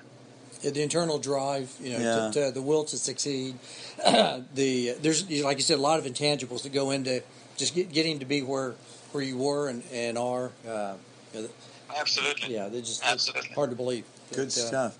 CB1, let's switch gears Yep. to a little humor, shall we? Yeah, because we know that Yeah. uh, we don't want to take too much of your time. Yeah, because, it's, it's almost bedtime for you, mate. yeah, so we, we want some want, want some people to I'm a understand. night owl. I don't go to bed. you are. Oh. Craig is a Oh, night yeah. owl too. Oh, yeah. gosh, I can All right. I'll, it's almost bedtime for me then, Johan. All right, we're just not getting started. I'm, you know, it's, it's only ten fifteen here. That's I, right. I got, I got plenty of time. You know, two, Give him some, give him some coffee or caffeine or something. That's All it, Five, something. five hour energy. Come on, we'll give you five hour energy. You can throw one down. All right. So first band you saw in concert. What'd you see? In, who'd you see in concert? Oh my goodness! I saw Neil Diamond in Neil Diamond? Neil Diamond. Where did you say? Sorry about that. Yeah, where was it? I think it was in Pretoria or Johannesburg. I'm Okay. think where it was. Neil Yeah, back in South I thought, Africa. I thought you were going to say some hard rock band. I, Yeah. I- that one came out of nowhere. Yeah, I pictured you like I was you- a huge Neil Diamond fan. No, I love day. it. Neil Diamond. Oh man. I, I, I pictured you and Cashy at a Led Zeppelin show. Right. Or I know Cashy's a little younger than you, but but uh, I, I pictured he's some a hard lot rock. more musician oriented than I am. He but, is. uh, He is. No, I, uh, I've been to quite a few concerts, but Yeah. uh, yeah, no. uh, When I was young, I was in high school, and it was a weekend, and, I, and a friend of mine and I we pooled our money, and we bought two tickets for the Neil Diamond concert. Oh, it's great. Interesting. Boy, I would have never thought we would be talking about Neil Diamond. I love All right, it. so now if you could hear a band, what band would you want to see, and what city or venue would they be at? Oh man, um, I would say I would love to. I would love to see Led Zeppelin in Wembley Stadium. Ooh, Oh, is in London, big, huge, Yeah, something like or, uh, eighty or I tell you what, I would love, absolutely love to listen to Adele in the Royal Albert Hall. Oh, Oh. in, indoors, amazing Very interesting. sound. Yeah, she has an Yeah. unbelievable voice. Yeah, Adele's voice. I voice mean is. that that place has acoustics. You can hear a pin drop in that place, and I mean her voice, or you know any of these uh, amazing tenors or something. Yeah. You know, I mean, I wish I could have seen Pavarotti. I like all kinds of music. I mean, I'm, Yeah, I'm a huge oh, you rock fan too. I love I love rock music too, Yeah. but uh, I kind of like all sorts of genres. I mean, I'm a big country country fan. Country as well. too. Really, country. Jason Al, Jason Aldean, yeah. I mean, those guys are great. And Yeah. um, but yeah, I mean, uh, "Stairway to Heaven" by the by Wilson Phillips. That was the most amazing rendition ever. Wow. Yes. So um, yeah, and uh, the Eagles. I mean, I saw uh, I saw Glenn Frey. I say, man, I, I couldn't believe it. I was doing a cruise for uh, Richard Branson in uh, it was a cruise party in New York City a couple of years ago, and uh, I walk out on this big old uh, boat. You know, it's a huge boat in um, New York City New York in the Harbor. harbor, and then we're driving around and going along, going under the bridges and stuff. It was absolutely beautiful, gorgeous night, and I walk out with my wife. And here's Glenn Frey sitting right next to me, and I like look, and I, you know, we start talking tennis. And I told him, I said, "Oh, I saw you in Aspen many years ago uh, when you with uh, with some others. I can't think of it. Who was it? Jackson Browne. Uh, oh with yeah, Jackson yeah. He and Jackson Browne were buddies. Yeah, they toured together. Yeah. yeah. Yeah, and so they were in Aspen, and I was doing a tennis thing, and it was sponsored by Guess Jeans, Yes. by the, the Massimo brothers, and. Uh, Yeah. So uh, I talked to him a little bit, and uh, I had no idea at the time he was dying of cancer, and uh, he was dead a few months after I Oh, met him. wow. But- So that was about 2016 then. Yeah. That was was that about three yeah, years I mean, ago? the Eagles were just absolutely phenomenal. Genesis, Phil Collins, all those guys. I mean, Uh. it's just music from the 70s and 80s and 90s was just incredible. Yeah, it was not digitized back then. Sort of what you were talking about AI and, and the, how things have changed. Even music has changed to becoming pretty formulaic. You really have to hunt down the unique artists these days. So But you know, it's so amazing. You go on YouTube and you see these four, five, six, seven year old drummers and Oh. singers and guitar players Yeah. and these street urchins that can play a guitar from what they made out of.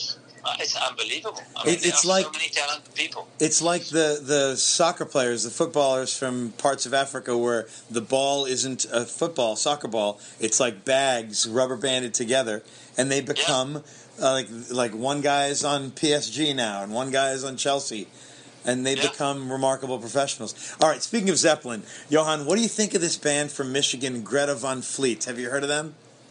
I've heard of them, but I, I don't know their music. It sounds just like Robert Plant. It sounds the kid's voice. It's sort of what you're talking about. These eight-year-old buskers uh, playing drums well. This kid has rehearsed. His influences are, you know, John Lee Hooker, American blues, and you know, of course, Zeppelin. It's pretty amazing. interesting. So check them out. Greta Van Fleet, and I just like it because it's a Dutch name, and I figured Johan would be like, "Oh, I'm Oh. buying that CD." Well, Oh, you know? Greta Van Fleet sounds like a Dutch chick or something. It, Yeah. it's, it does, It's a, yeah. It's a guy there. It's a, Yeah. it's it's like two or three brothers and a friend who's playing drums or whatever it is, and they're from some small town in Michigan. No, they're three they- piece. That's it. Three They piece. they sound just too much like I think it's four guys. They sound too much like Zeppelin, and then you just realize, my goodness, they're I mean, so what? Like at least they sound like a great band. Yeah, a Yeah. lot of sound yeah, out of I mean, guys. There's, yeah, there's been so many bands. Uh, the Beatles had a knockoff band that sounded just like them. Yeah, Uh, you know, even uh, yeah, what is his name? Uh, who is the new singer for Journey? Oh, He took oh, over- uh, yeah, not Steve Perry, from but the the, other guy. Philippines. Right. Uh, yeah. Steve Perry. Yeah, I mean, unbelievable. These guys sound just like them. Unbelievable, yeah.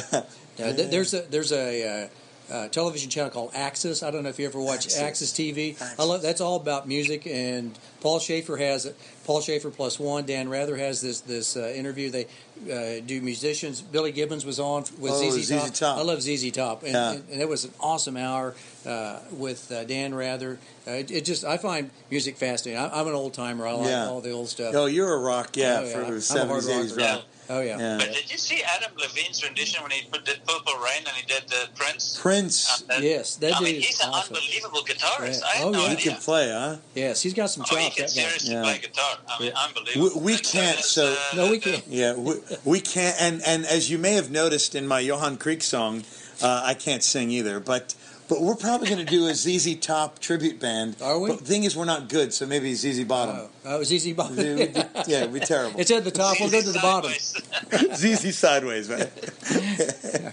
All right, all right. Moving on. All right. Uh, All right. Favorite movie or TV show?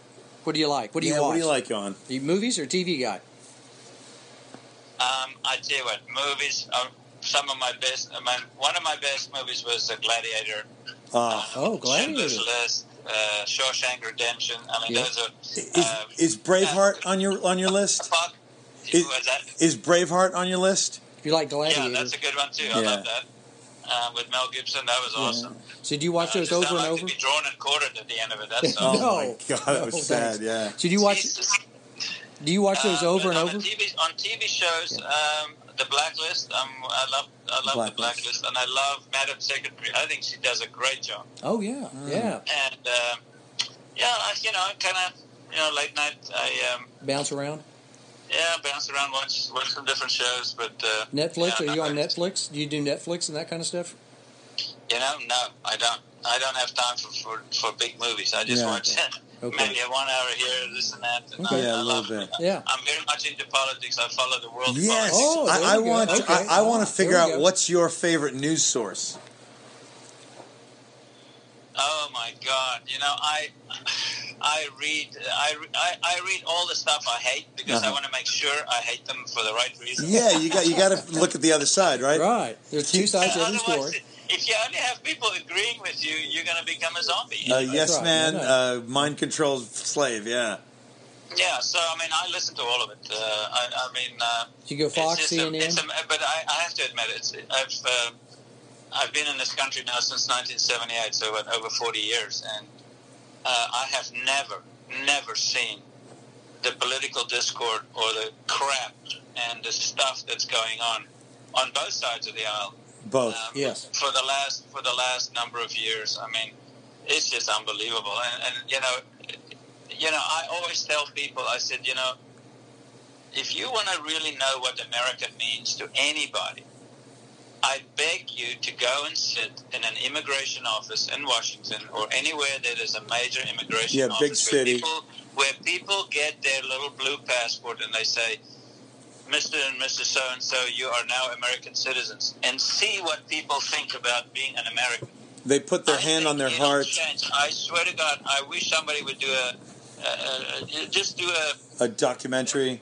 a documentary on these people because I I was in tears when I became an American because I'm like my whole life has changed. This country has meant everything to me, and how people abuse it and abuse citizenship and how you know there should be a right path to come because everybody should be treated fairly. If we say that we are the land of the free, but we're also the land of the brave, and we do things fairly, Yeah. then the laws are not for one group of people this way and another group it's the other way. I mean that doesn't make any sense to anybody with a rational mindset. Mm. So I uh, I just think that people need to understand if you really think about America, go and sit in one of those immigration offices and listen to people, and then see when people are sworn in as American citizens what their faces are like and what they tell you. Some of these people have waited 20 years. Some of these people have waited.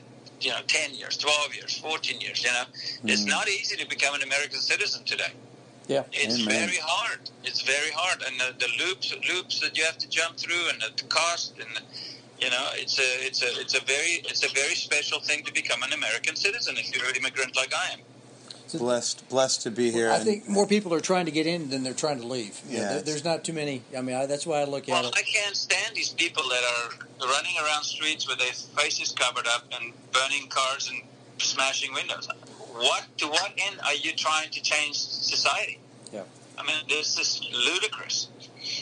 So, yep, no, no question. Uh, Man, that's a tough one to transition out of. Yes, we're, I know. We're all passionate and a, a Yes. little emotional about that. That Oh, was- yeah. No, that was that was deep moments. Thank you, Johan. yes, thanks, thanks for, for Yeah. going there. Uh, what about? No, Uh, I, I just uh, I speak I always speak the tr- you know, I speak my truth, and maybe Thank you. people don't like it. You know, and there are people that say America sucks. Well, it doesn't suck for me. Yeah. I know it's meant everything to me. My, that's why my parents, you know, when my dad was on a farm in South Africa, all he uh, he had an unbelievable collection of National Geographic magazines Mm.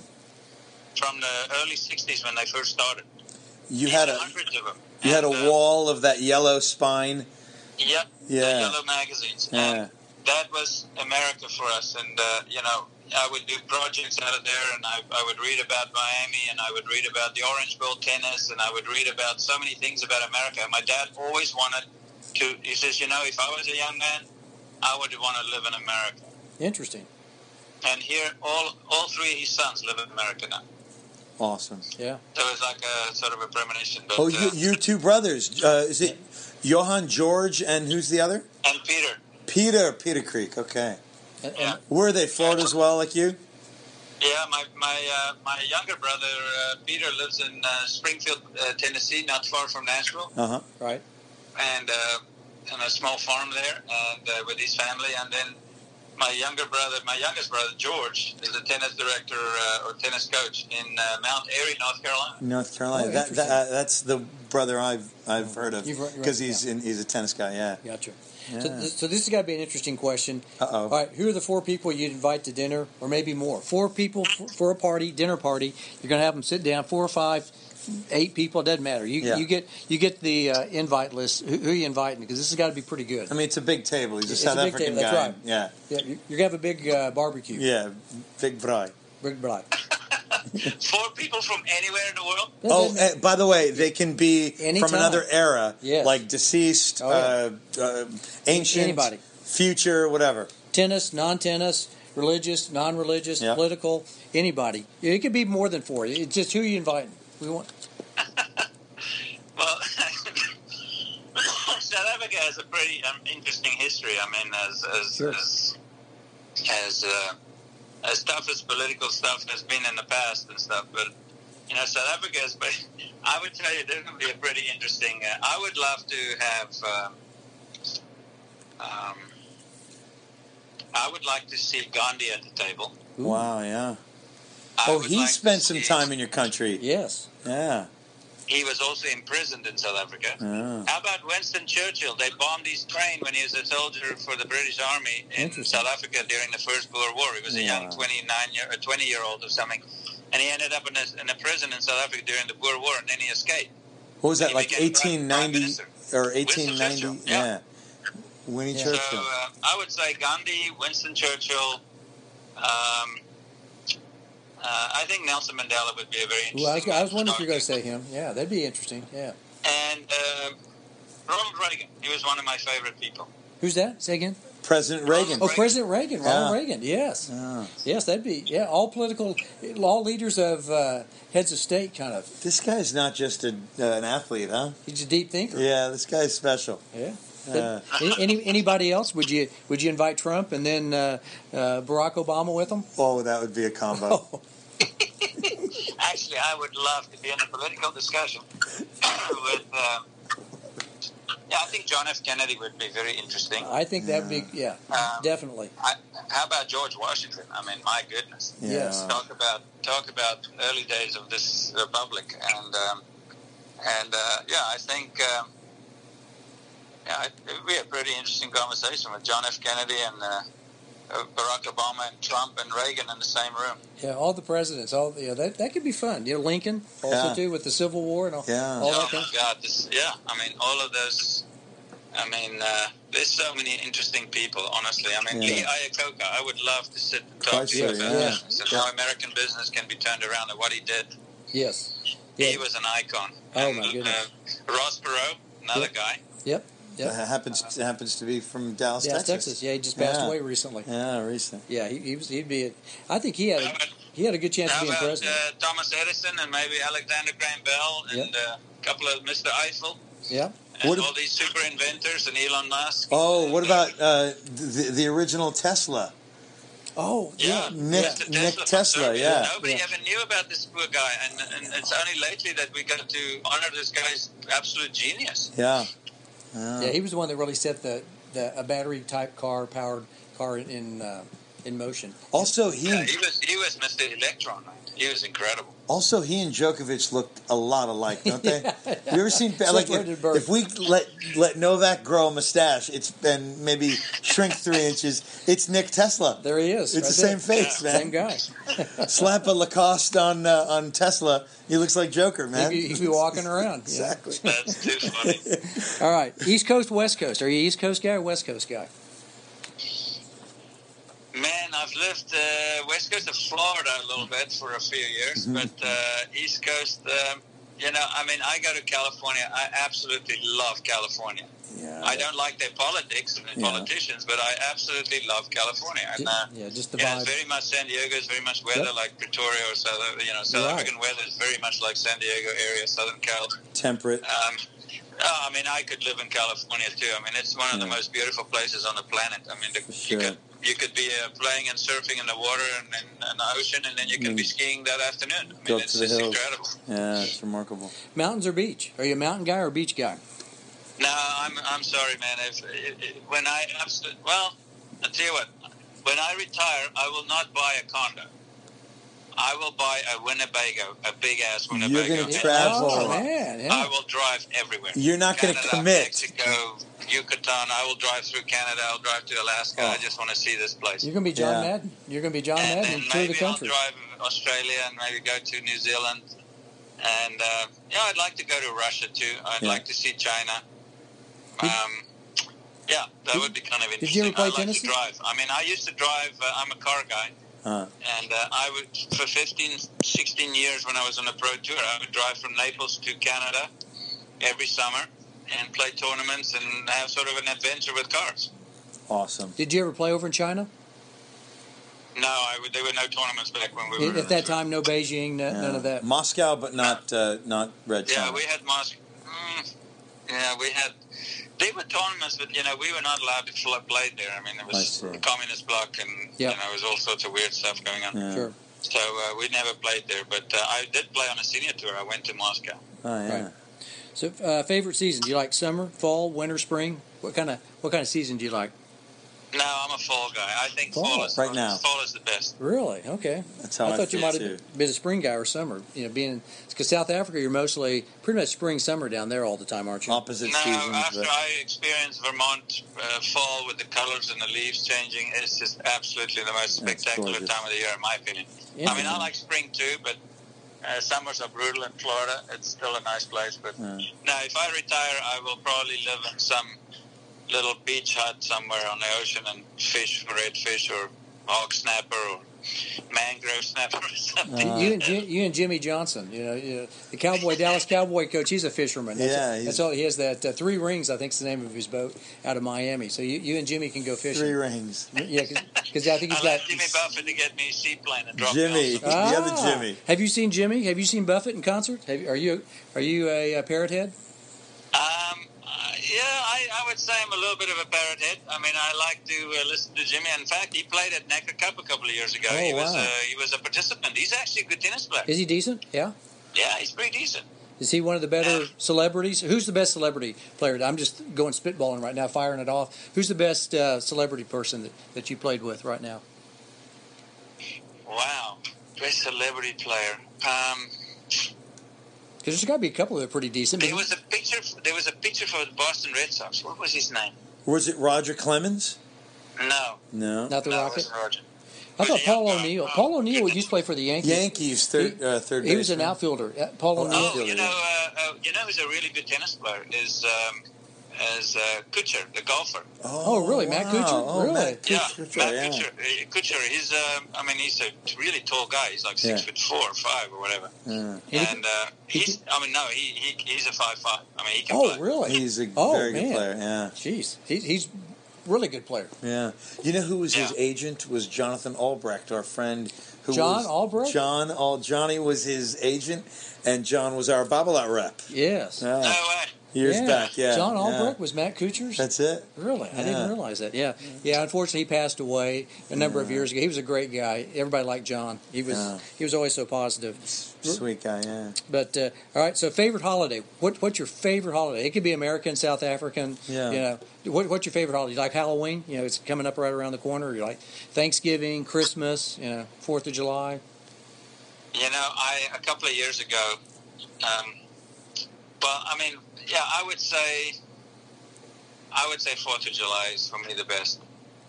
What a I mean, patriot. that's, that's Right, my, yeah. What an American. holiday. But if you ask me what where I would like to go on holiday, there is Yeah. nothing better, in my opinion. There is absolutely nothing because I grew up there. There is nothing more spectacular than see the morning sunrise in the bushveld in South Africa, and you don't know if you're going to make it through the day because something Wow. can attack you. Wow. Um, Interesting. But uh, no, I'm just kidding. the lion might be coming by, Like strolling by. Tarzan, right? I mean, we're all chicken shits. Yeah. we all sit in these Land Rovers. You get up at five in the morning. You have your coffee and your rusks, your South African rusk. You Uh. dump in your coffee, and and then you go on these game drives, and then you come back four hours later around nine o'clock for breakfast, and you've seen the big four, and you maybe oh, it's just. I mean, to me, that is there's just nothing. You never ever get old uh, or get tired of it. I- You're I on. Big Four. I, Uh, I can't wait. I can't wait to go back. Kevin Curren lives in Durban. He goes to these places all the time. uh-huh. There's so many incredible places in South Africa right now for game, game, you know, game drives and game visits and photo safaris and stuff like that. I mean, some of my friends where I grew up have converted all of their farms into game farms because Really? it's just such, such a that. I thought I was such a hick when I was there when I grew up there, but now it's a World Heritage Site to be part of that area Awesome. now. It's funny. Hey, Big Four you mentioned uh, elephant, giraffe, um, rhinoceros, and lion? Yeah, buffalo. Buffalo. What a buffalo. Big Ah, buffalo. Yeah, big buffalo. Buffalo. Buffalo. You don't want to mess with the Cape buffalo, man. I'm telling you, those Yeah. things, those things kill more people than great white sharks. Wow. Really? I, I, Oh yeah. Well, the most dangerous animal in Africa is what? A snake? Hippo, hippopotamus. A hippopot- hippo. Yeah, I, I was about Not to a rhinoceros, but a hippo. Int- Yeah. Uh, hippos kill more people. I mean, they are Oh. insane. Those things. They're nasty. Yeah. All right, so this this uh, going into some a couple of tennis questions here. What, Yeah. what was your most embarrassing part about tennis? What was the most embarrassing thing that ever happened to you in tennis? M- embarrassing moment. Good question. Fun Do, you- one. do you have, do you have a funny one?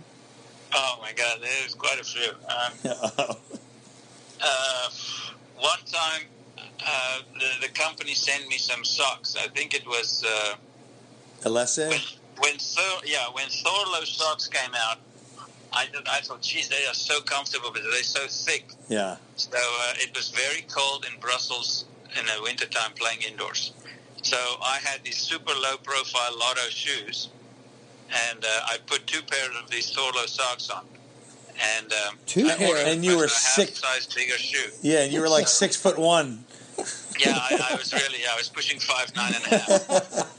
and uh, so I, I, I was serving volley indoors, fast courts, and uh, I hadn't tried out my two pairs of socks yet. I just thought, oh, it's so cold, I'm going to put these socks on, and walked out on the court. And I served and volleyed. I think I had to play Pat Cash, who was young. And I left both shoes at the baseline. My socks were too thick. I slipped right out of them. I mean, my two pairs of shoes. I'm saying that people were laughing hysterically because I ran out of my shoes. I was so Literally.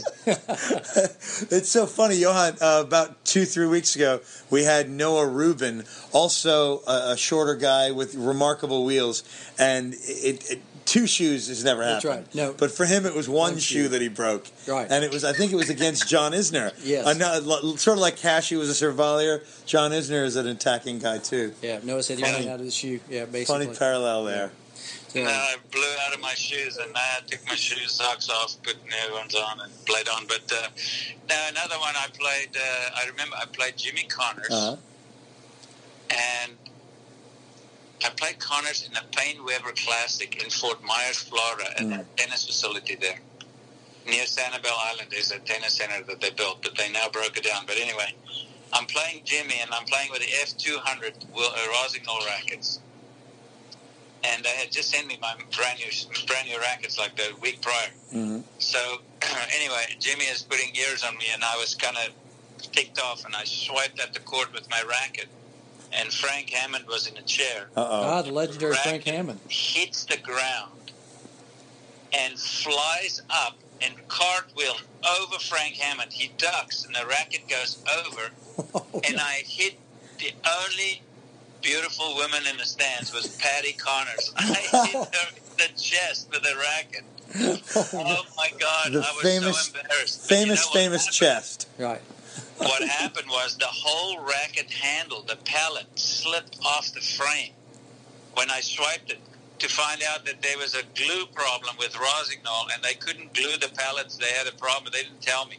So I'm standing on the court with a racket handle and everything in my hand, and the mm-hmm. racket slipped out of the pallet and cartwheeled all the way out of the courts and hit Jimmy's wife. That's hilarious. You, you'd almost you'd almost rather hit Frank in the head. Right. Yeah. I know. take the hit? Frank? But, um, oh, yeah, no, it's. Um, Yeah. That oh, and a funny story. I played. Uh, I played this guy Delaître. Remember the French guy? Oh, Yeah. uh, is it Olivier Uh, Delaître? Yeah. Unbelievable backhand. Yeah. So I'm making a comeback in 1992. He's kind of a young and upcoming player, and uh, I was trying to make a comeback. I went from like 1600 in the world. In six weeks, I dropped down to 250, and then my elbow blew up again, so I couldn't continue. But Oh no. anyway, I played him in like quarterfinals of Lyon in indoors. yes. and the guy is really good. And he's like, he won the first set seven five. He's he's leading in the tiebreaker, and he's serving for the match six five Uh huh. in a tiebreaker. And uh, indoors, and the French are going nuts. And uh, as he serves, as he hits the ball, all the lights go off what? on match point. No Nobody home knows cooking. where the ball went. so we don't know if it's in the net or it's out or it's in. He served an ace. So I'm just standing there in pitch darkness, and then within seconds, you know, the you know the electricity sort of came back on, but it was just the uh, you know emergency stuff. So it was dimly lit in the indoor facility. So we had to wait an hour and a half to to, to they fix the electricity for the for the building. I found the problem, and then they sort of regurgitated everything, and everything fired back up. So we had to come back out. I went, took a shower, came back out, and uh, warmed up for five minutes. And the guy served an ace. I was hoping you'd say, and I came, Came back. back, yeah. It went three sets. Nope. No, it was just One- so freaking absurd. The guy serves it on the line. Ace. One ball. That was it. And. Go shake hands. Thank you. Olivier Delaître. Très bien. Yeah. Yeah. That's hilarious. All right. Uh, favorite tournament. Favorite tournament, and why? Uh, there was nothing better than a Alan King Caesar's Palace tennis. oh, I would have not thought that. In Yes, Vegas, yes. yeah. Yes, Alan that King. Was, that was unbelievable because they paid for everything. You just flew in, they picked you up, and they paid for your room. We stayed at Caesar's Palace. Ooh, I went to pretty cool. Commander's Palace for dinner almost every night, Commanders. and uh, yeah, it was just. I mean, it was unbelievable. And they then picked up the tab they and all that? this- you know, they had the Roman party on Saturday night. Yeah, Mm. Yep. and they had all these muscle men standing around with these, you know, leopards and tigers, and I mean, it was unbelievable. It was Wow. the, it was the best tournament. I remember Really? I played one year. I had to play. Uh, I beat I beat Arthur Ashe first round, Stan Smith second round. I lost to McEnroe in the third round. If I had beaten McEnroe, I would have played Connors. If I had beaten Connors, I would have played Borg in the finals. What all a were tournament. Wimbledon champions. That- Unbelievable field. and they picked up the whole and, tab. And the field the field was a 32 draw. Yeah. and the last guy to get in was number 28 in the world because there were four spots for qualifying. Four. Okay, four guys get in. Everybody played. Interesting, yeah, because that was that, that was I remember watching the Alan King Classic on Yeah. on television. It Oh, was yeah. always on. That was that was back in the heydays. I mean, Alan King he had all the celebrities out there. He had you know everybody you can think of from the tennis world, to all the actors, actresses, movies. They were all out there, kind of watching stuff. Man, I miss this. Uh, first of all, Alan King with that hat, Yes. the tennis boom. Yes. And for me as a kid, you know, I was probably, you know, 10, 12 years old. This was when you couldn't even get a public court on a weekend. Like Nope. people would Yeah. line their rackets up, like, okay, I'll, I'll, I'll be back in 45 minutes. Like, play one or two sets. Yeah, yeah. Yeah, yeah, that- Awesome. Uh, Alan King was was a unique tournament director, and he ran that tournament unbelievably well. And uh, you know, and- and I was lucky enough. Uh, funny enough, uh, Boris Becker in '85, I won the tournament that summer, and uh, Boris didn't win. He didn't get further in the draw, and I think he lost second round to somebody. But I ended up beating Jimmy Arias in four sets in the finals, and they paid me 80 grand in a wheelbarrow. It, literally in a wheelbarrow. In Cash. a wheelbarrow.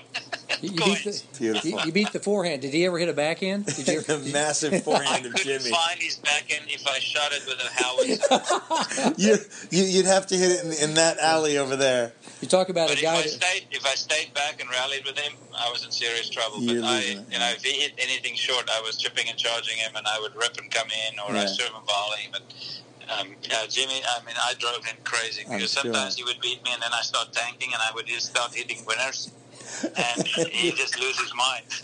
Yet, the- yet, yet, yet another reason we need you to coach Nick. right. See, but you can you can help people lose their mind. Yet another parallel. Opposite body types, but pretty much a similar guy. Right. Yeah. Do you, do you like to watch tennis on TV? Yeah, um, it doesn't really do it justice. I like to li- watch it live. Live. And, uh, but uh, yeah, I mean, it's it's fun. I mean, it's fun to watch it on TV. Yeah. So uh, I know you won a couple of Grand Slams. Was was the Australian Open your favorite tournament? I guess obviously you've won a couple of those.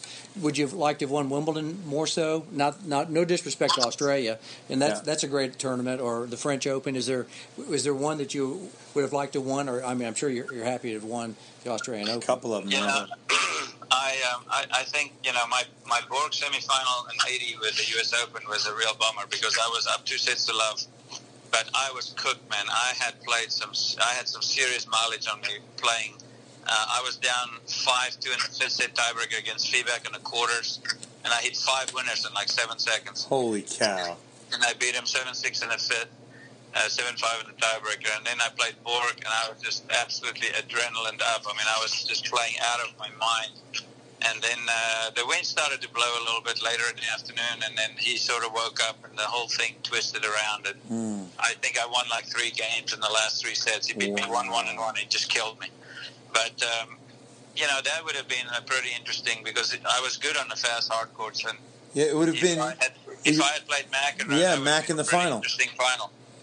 I bet. Who would, who would you watch to play? Who who would you like? Who who would you actually pay a couple of nickels? yeah. and- Bu- buy a buy a ticket to go watch. Yeah, it can be former, it could be current. You know, who, who, who would you like? Would you like to watch the Rocket? You know, uh, Don Budge. You know, some- That would have been interesting to see. Uh, you know what? I always, always heard that Lew Hoad was by far the best Australian player ever, and um, that would have been fun to watch him play against Rod Laver at the time. Was one of the best guys too. So Yeah. um, I think he would have been. Uh, he would have been. He would have been great. Um, no, I just think. Uh, you know, when a guy like Stan Wawrinka is on, he's fun to watch because Love Stanley.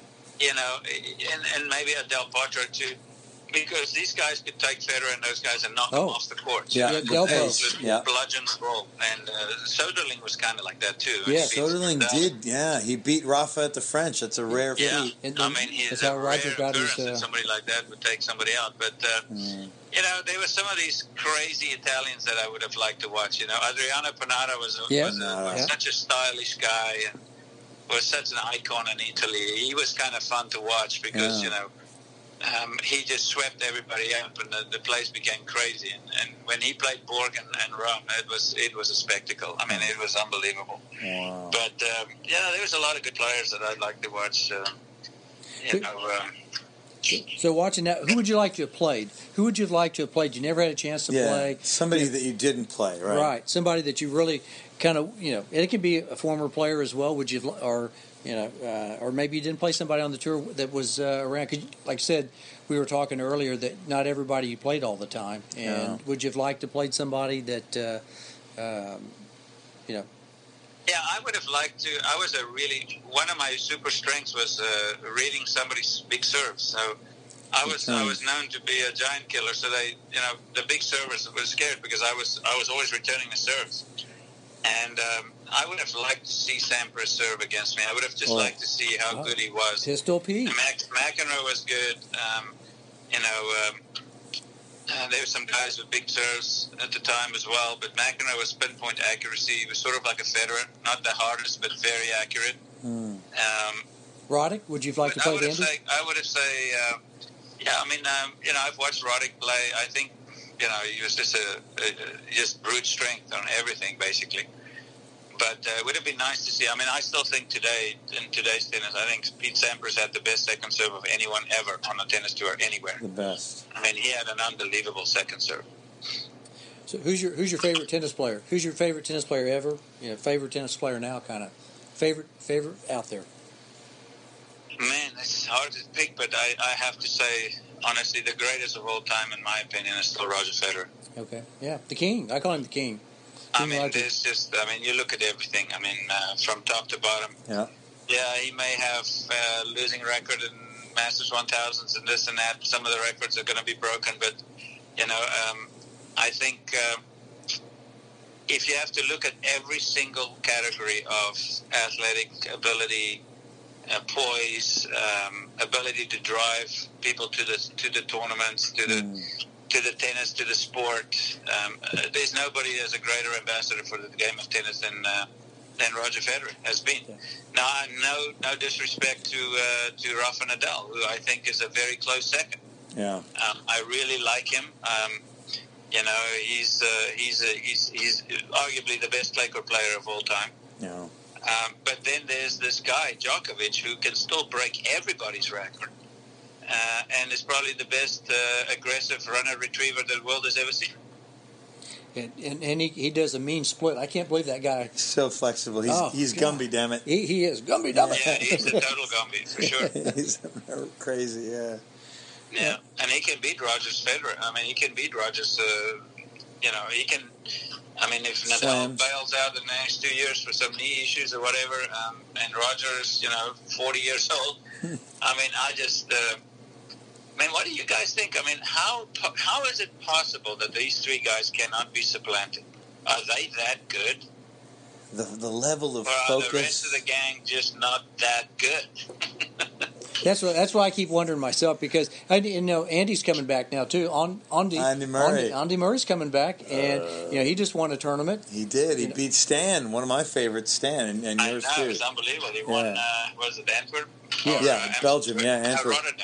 Rotterdam. It was Antwerp, Belgium. Yeah. And then you've got. Uh, I wish I wish Delpo if he, his wrist would have been as messed up Yeah, because that I mean forehand is a joy. when he won the U.S. Open, he just literally killed. Yeah. He clocked everybody, and I thought, here's a guy that's gonna gonna gonna make it. yeah, and he, more than one slam. He's been to one final.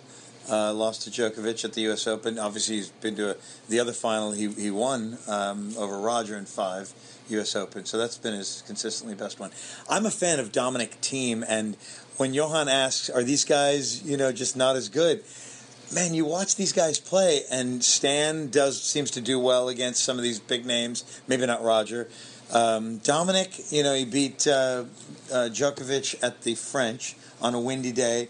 But you watch the tools on some of these guys, and they've got it. Well, he, he beat the giant Diego Schwartzman. That's right. in Vienna his yesterday. Home, home, home tournament. Yeah. First time ever, he's won in Vienna. Unbelievable. Yeah, that was. I don't know if you all watched it. I just Yeah, I mean, catch that, uh, yeah. Dominic lost the first set. Yes. And then this stuff was just clicking and his massive serve and all that. He's he's an entertaining guy for me to watch. I enjoy Yeah. that guy. yeah, no, Yeah, Dominic Thiem is a very good player, but you know, I was picking, uh, I was picking Tsitsipas to be the first guy out of Oh. this young crop to win a major. But I have to say, I think that Medvedev is going to pass them all.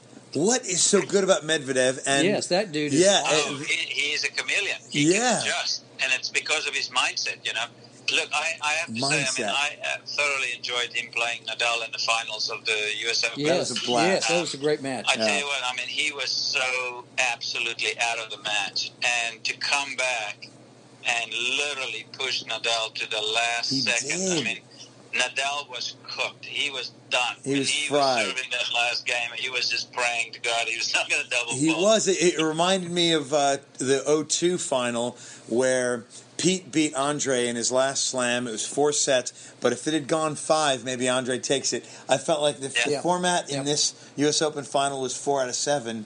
Danny wins it. Yeah, Yeah. I, No, I tell you, Medvedev is a, is one tough cookie, and he's Yeah. uh, he's unorthodox looking, but he's a very dangerous guy. This, and I uh, think it's this- mindset. He's, he's a cool guy. I like him a lot. He's hilarious. Yeah. yeah, Yeah, and he's you know he had this fight with uh, who was it? Um, he had a bit of fight with the New York crowd, but yes, you know I think it's just immaturity, and he's sort of cocky, and he sort of thinks it's funny, and He, people took him the wrong way. I mean, I think he's a good guy. And then he- just, he uh, made a he's comeback. talent. I mean, the guy's one unbelievable tennis player. he's he's Uh, got I some think, improv I think you're skills. right. I yeah. think I think he's the, the giant looming out there on the Yeah. on the horizon for for the big three or four. Uh, Yeah. You, you mentioned Stefanos. He's got this funny fire and ice thing with Stefanos too. Like they, they're both. I guess Stefanos is half Russian, and called Daniel uh, uh, bullshit Russian. You know, he called him that to his face. Oh, really? Call And they've had words. Russian? They've had words, and he says things like, "Yeah, Daniel. Yeah, his game is pretty boring, if you ask me." he can put I'm you to like, "Gosh, sleep. This is going to be. this is going to be the But thing that's that. kind of like how Mečíř, Miloslav Mečíř played. That's it. That's it. The big That's cat. He was yeah. mesmerizing. He was like a bloody octopus, and then he just snag you, you know? And Yeah. smooth and tall, and he, he like. How did he get to that? Yeah, no, I remember Yeah. Miloslav No, Batur. he's, yeah. they were guys that are like that mesmerizing, Yeah. you know, weird. You don't know why the hell is he so good, and then you know you lose to him every time, and you're like, you know, you kind of get into a trance. These guys are, I don't know, maybe they're magicians. yeah. Yeah. All right, last four. All right, Okay. we're, we're in the final home stretch here. We got four more questions, real easy questions. Any superstitions or rituals? Did you have any? Were you stitious out there on the court ever? Did you not walk on the line? Did you always look for the number three balls or something? You know, was there anything that uh, Johan Kriek uh, was superstitious about? Um, I never stepped on lines unless I played. Oh, really? Never- Yeah, Unless I, I don't played. like to step on lines. Um, Meaning later during, during the point, you step on a line, obviously. But no, no. While Oh. I was playing, it was okay. But when Yeah. I walk from my chair, um, you know, then I, I, I don't like to step on lines. Right. But uh, Kind of like baseball um, guys. su- superstitious? Um, no, not really. I um, I had uh, I always play with the same side of the racket up. I mean, like I hit the same side of the Yeah, racket. this- always. Ah, and I would find I would when I spin my racket, like Federer spins his racket. Too, Yeah. Yep. It's just uh, I don't know. It's just a rhythm thing, and like, Loose. I don't have to pull my pants out of my ass. So I just spin my but uh, so uh, I always found the grip, the temperature on the grip, and I would find which side was up, which side was down, and then I would Mm. just flip it one more time if it wasn't right. So it was kind of weird. So from that standpoint, you did have a ritual that Yeah. you kind of looked. I had, yeah. I, everybody has to have rituals. I mean, Yeah. Nadal's is just a little bit. obscene, He's a little but, uh, quirky. Uh, he just Have you has. seen a he- picture he- of his uh, of his bridesmaids? I saw that. That was hilarious. Yeah. They're picking their bums. Two of them. Like I you can. said, I posted it. I said, "Team players." Right. I, I, I saw that. I follow you on Instagram. I saw Yeah, that. Yeah, that, that was That was great. That's- Yeah, yeah, that- That's funny. Yeah. Well, What okay. else? What, all right.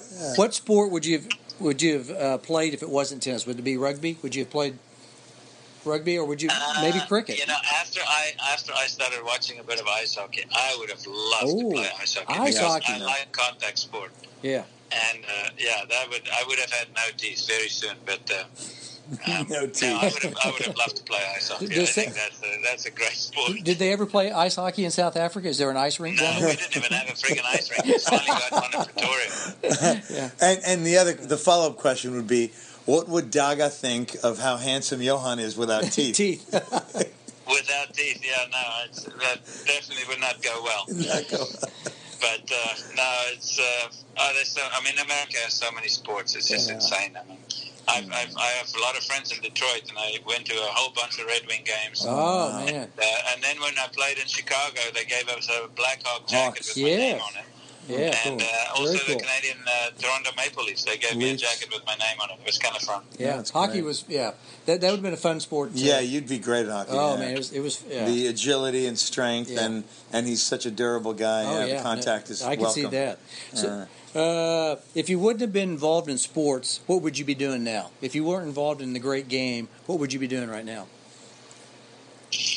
Wow. That, so that's a good one. See that we would you be running for office? Would you be a politician? Um, I, um, you know, I, I love world politics. I love to read. Um, I seek out the bizarre and the funny, and uh, I think I'm really good with people. I, I, Yeah. I think I would have been a good politician in some fashion, I think so. But um, you know, that's never going to happen. But um, no, I would say that. Um, Considering where I came from, and if I wasn't a tennis player, I think I would have absolutely loved to be a game warden, like one Game of those warden. Game warden. super specialist game wardens in Southern Africa. Yeah. Uh, Interesting. Showing people around and talking about wildlife and nature and that kind of thing out there in the bush. Well, bush. that nature there is just so incredibly complex and Wow. so cool, and uh, how everything has a place, and how nature plays, how how nature works together. the you know, balance, yeah. You know, you look at the acacia tree, which is a typical tree in, s- in the bushveld, This is very thorny, and how that tree needs the animal to eat it, but also you can't eat too much of it. And uh, how the, the, the different types of rhinos, the, the, the white rhino is the has, is a flat flat lipped and he eats he's a grazer, he eats grass. Uh huh. Uh, whereas the black the black rhino has a prehensile lip, sort of a triangular lip, very completely different. It's a rhino, but it's a, it eats uh, leaves and eats trees and be and so completely different. Uh, you know, foliage uh, grazer than uh, the white uh, rhino. So Uh-huh. even though they look somewhat similar, um, the white rhino is actually a little bit bigger than a black rhino. Uh-huh. Interesting. And uh, yeah, it's just very interesting, and how giraffes interact with the veld, and how the elephants are, and uh, it's just so intricate and so cool, and I, I love that stuff. Yep, out there on the Serengeti, right? That'd The be plains, the oh, that's, that's massive. Uh, oh yeah, that, that'd be. I'd, I'd love to go down to South Africa. I have a Yeah. bunch of South African friends, and you know they always invite me down there. And I said, I'm going to make it down there one time. I'm going to be. I'm going to be down there and just kind of check well, out that scene. now you know the word braai. Braai, that's right. Yeah. Have you, a must, you must go down to South Africa, and you must have a braai, man. Oh, look, uh, he, he's going thick on the accent. I love it. All right, last question. One last question. We, we've we've we've taken a lot of your time. Yeah. If you could wave the magic wand for for the great game, what what change or changes would you make? Is there anything that you'd like to see the great game uh, do that it's not doing, or you like it the way it is, or you you you've got the magic wand, you've got the, uh, the the magic dust, and you can sprinkle it any way you want to. What would you do? I would have never let them build any the rackets except wood rackets. Wow. Really interesting. Okay, so limit the size of the racket. No, no, I just think Oh. that they, they they should have standardized rackets, uh, and uh, I think that uh, you know the, the the graphite racket made a great player unbelievably good, Yeah. and an average player great, and a shitty player good. Yeah. I, I weirdly played some of my best tennis with a mid-sized wood open throat, like that Slaz V24. Do you remember, or, or the Le Coq Sportif that Oh, Yannick yeah. used? That was a that was a beautiful racket. That too. was a- Yannick Noah played with us. he served vol- emotion uh, carried him to a Roland Garros right after you won the Australians. He 83 Yes. French. Serving volleying in his home crowd.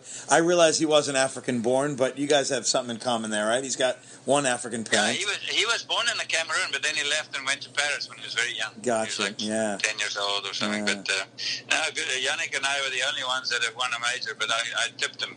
You But, tipped uh, him. You got him. You got you doubled what he did. Yeah. Right. Yeah. So, uh, but it would be fun to work with a guy like him and say, listen, you know, let's, uh, you know, let's let's see if that continent can do something like we did. That would be a great story, wouldn't it? Reed? Well, y- y- Johan, you, Yannick, and Roger, with your ties to that entire Oh, yeah. massive con- con- uh, continent, uh, that would be interesting. The trio. That would be a heck of a team. I got to tell you something. You know, Yeah. the last couple of majors when I was at uh, Wimbledon, Huh? um, I have a friend from Denver who is an extremely smart South African investment guy. He's got 39 billionaires investing with him. oh.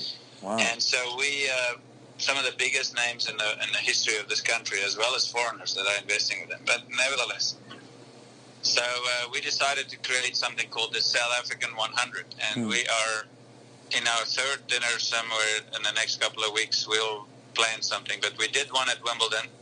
We did it in downtown London. We went to Brooks, which is this old famous club uh, hangout for the, the glitterati and Yeah. Winston, Winston Churchill and those types of people. Very famous old place. So we had dinner there, and we had a bunch of South African expats come in. And it's anyone that has moved the needle in some way, whether it's finance or whether it's sport or art or poetry or anything. And uh, we had this roundtable discussion about what's happening in Africa, and just you know, just to get together. And then we did another one, and we did it at Andy Warhol's loft in in, in, In Manhattan New York City, yeah. Right.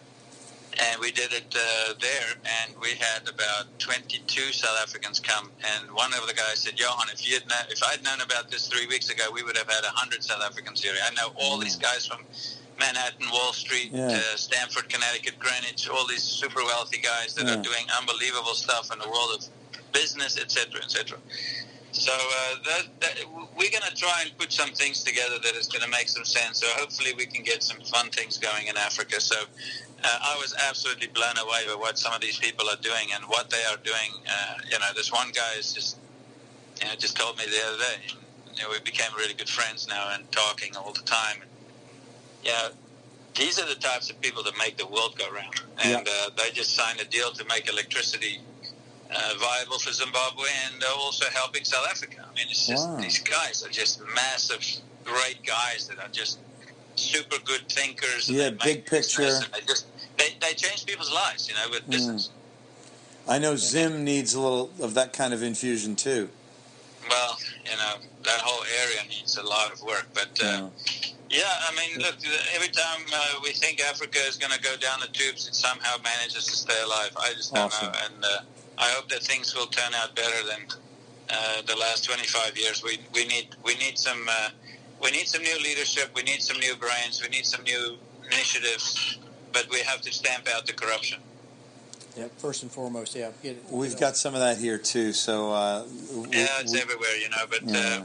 uh, one of the people that we, we had dinner with in London is this guy, uh, former ambassador from the UK to South Africa. And this guy wrote a book on the Zuma years, the President Zuma. uh-huh. Yeah. And the book is called How to Steal a Country. Oh, It's absolutely unbelievable. South Africa lost a trillion rand in the last 10 years from this corruption and God. cronyism and uh, just absolute. Johan, who- Who's the author of this one? How to Steal Country? Robert Renwick. Renwick. Is, That's uh, right. Yeah, Robert Renwick. I'm R gonna read E it. N W I C K. Yeah. Yeah. ICK. Yeah, Good. You should, yeah, you should get this book from Amazon. It's called uh, How to Steal a Country, and uh, fascinating guy and how uh, Ramaphosa became president. Man, there are some people that are pull strings that make the world go round. I'm telling you, this issue about the deep state it exists everywhere. Wow. Interesting. Okay. Wow. That's. Yeah, I didn't know about that, but now now he's confirmed it. Again, this guy is not just an athlete. Yeah. That was awesome. Johan, you've been such a treasure, and thank you. Yes. Uh, you're a blast, man, and uh, I'm actually serious. I'll, I'll produce some music videos and help your help your kids with the tennis videos. though, though I can't, though I can't be close enough to hit a few with them. I'd, I'd love to, you know, put some music. Maybe I'll put a Zeppelin song Yeah. to Linky's serve. right. What do you think? Stairway to Yeah. heaven. Yeah, That sounds like a plan, man. That would be so Yeah. fun. yeah, I'd love Uh, it. we, we appreciate your time, guys. We already spent two hours and fifteen minutes of your oh, time. Man, you're the been- best. Yeah, yeah, Wow, yeah. two hours? My Yeah, God. oh, yeah. Time flew, man. Thank Yeah, you. yeah, we're doing the vo- we're, we're recording it for uh, uh, also Facebook Live and then Yeah. also on my, my phone. That uh, Yeah, send me send me the link so Oh, that sure. I can do it on my social media and people Sure. can listen to it. For Absolutely. sure. Oh, yeah. Put it out we and uh, and we'll have a more professional theme song too. Yes. My version was uh, was crap, but uh, we've got a real singer and a real musician Yep. doing the, the special one off. We have real people doing We have real people Doing real things Producer- for us. Yeah, real things for us. Yeah, it's not just two dudes having fun on a on a mic. Yeah. No, no, we appreciate your time and and uh, you know like I said, we, we spent probably way too much of your time already. Yeah, And- yeah. But been a fascinating, just you know, you know, the great game is great. It, there's just a lot of interesting things, cool people that you know you come in contact with. Since it's such a small world, and, Yeah. you know, South African tennis in general has been, uh, you know, the stalwarts of the '60s and the '70s, and even into the '80s. You know, kind of Mm. You, you were kind of the last one really through the turnstile. I mean, Wayne Ferreira was still around. You know, at, Oh, yeah, at some Wayne. point, good player, and then there's kind of a bit of a drought between. Uh, Izak van der Merwe, man. back to Izak. Yeah, he's Kevin. just my boy. We, we're right. going to have him on the show soon. Yeah. But there, Yeah, just, there no, wasn't you guys going to get old Kevin Anderson. Hopefully, he'll get back with his knee. And, Ando, he'll- yeah. You know, he's going to be a contender again. So, Yeah, uh, Yeah, great guy and a good friend. And, you know, I, I wish him the best of luck. So, I do too. No, uh, thank, thanks for the time, guys. I really Yeah. enjoyed it. And uh, anytime. Well, Cheers, Johan. we- Thank we'll, you. We'll look forward to having our cross paths at some point. Yeah. Uh, you know, maybe uh, we'll be down in Florida, or maybe if you're in Dallas, For sure, uh, for you know, sure. Love to have you over at, uh, to the club and Yeah. you know, have a have a beverage, maybe. Oh, I'm having a braai at my house for this guy. Yeah, for sure. You gotta he's have on. the beverage. You got to have the beverage. it's all about the beverage, right? Makes the bride that much better. We've got it. We've got it. good. well, thanks for All your guys. time. Have a great night, Dan. Good night, thank- buddy. yeah, thanks a lot. Sleep well. best. Thank right. you. Bye-bye. Take Bye. care. Bye. Thank you. All right. So, gang, they're listening on the radio and or Facebook Live and the podcast. Thanks for listening to season one, episode 15 of At the Net podcast with our good friend Johan Kriek. A lot of fun.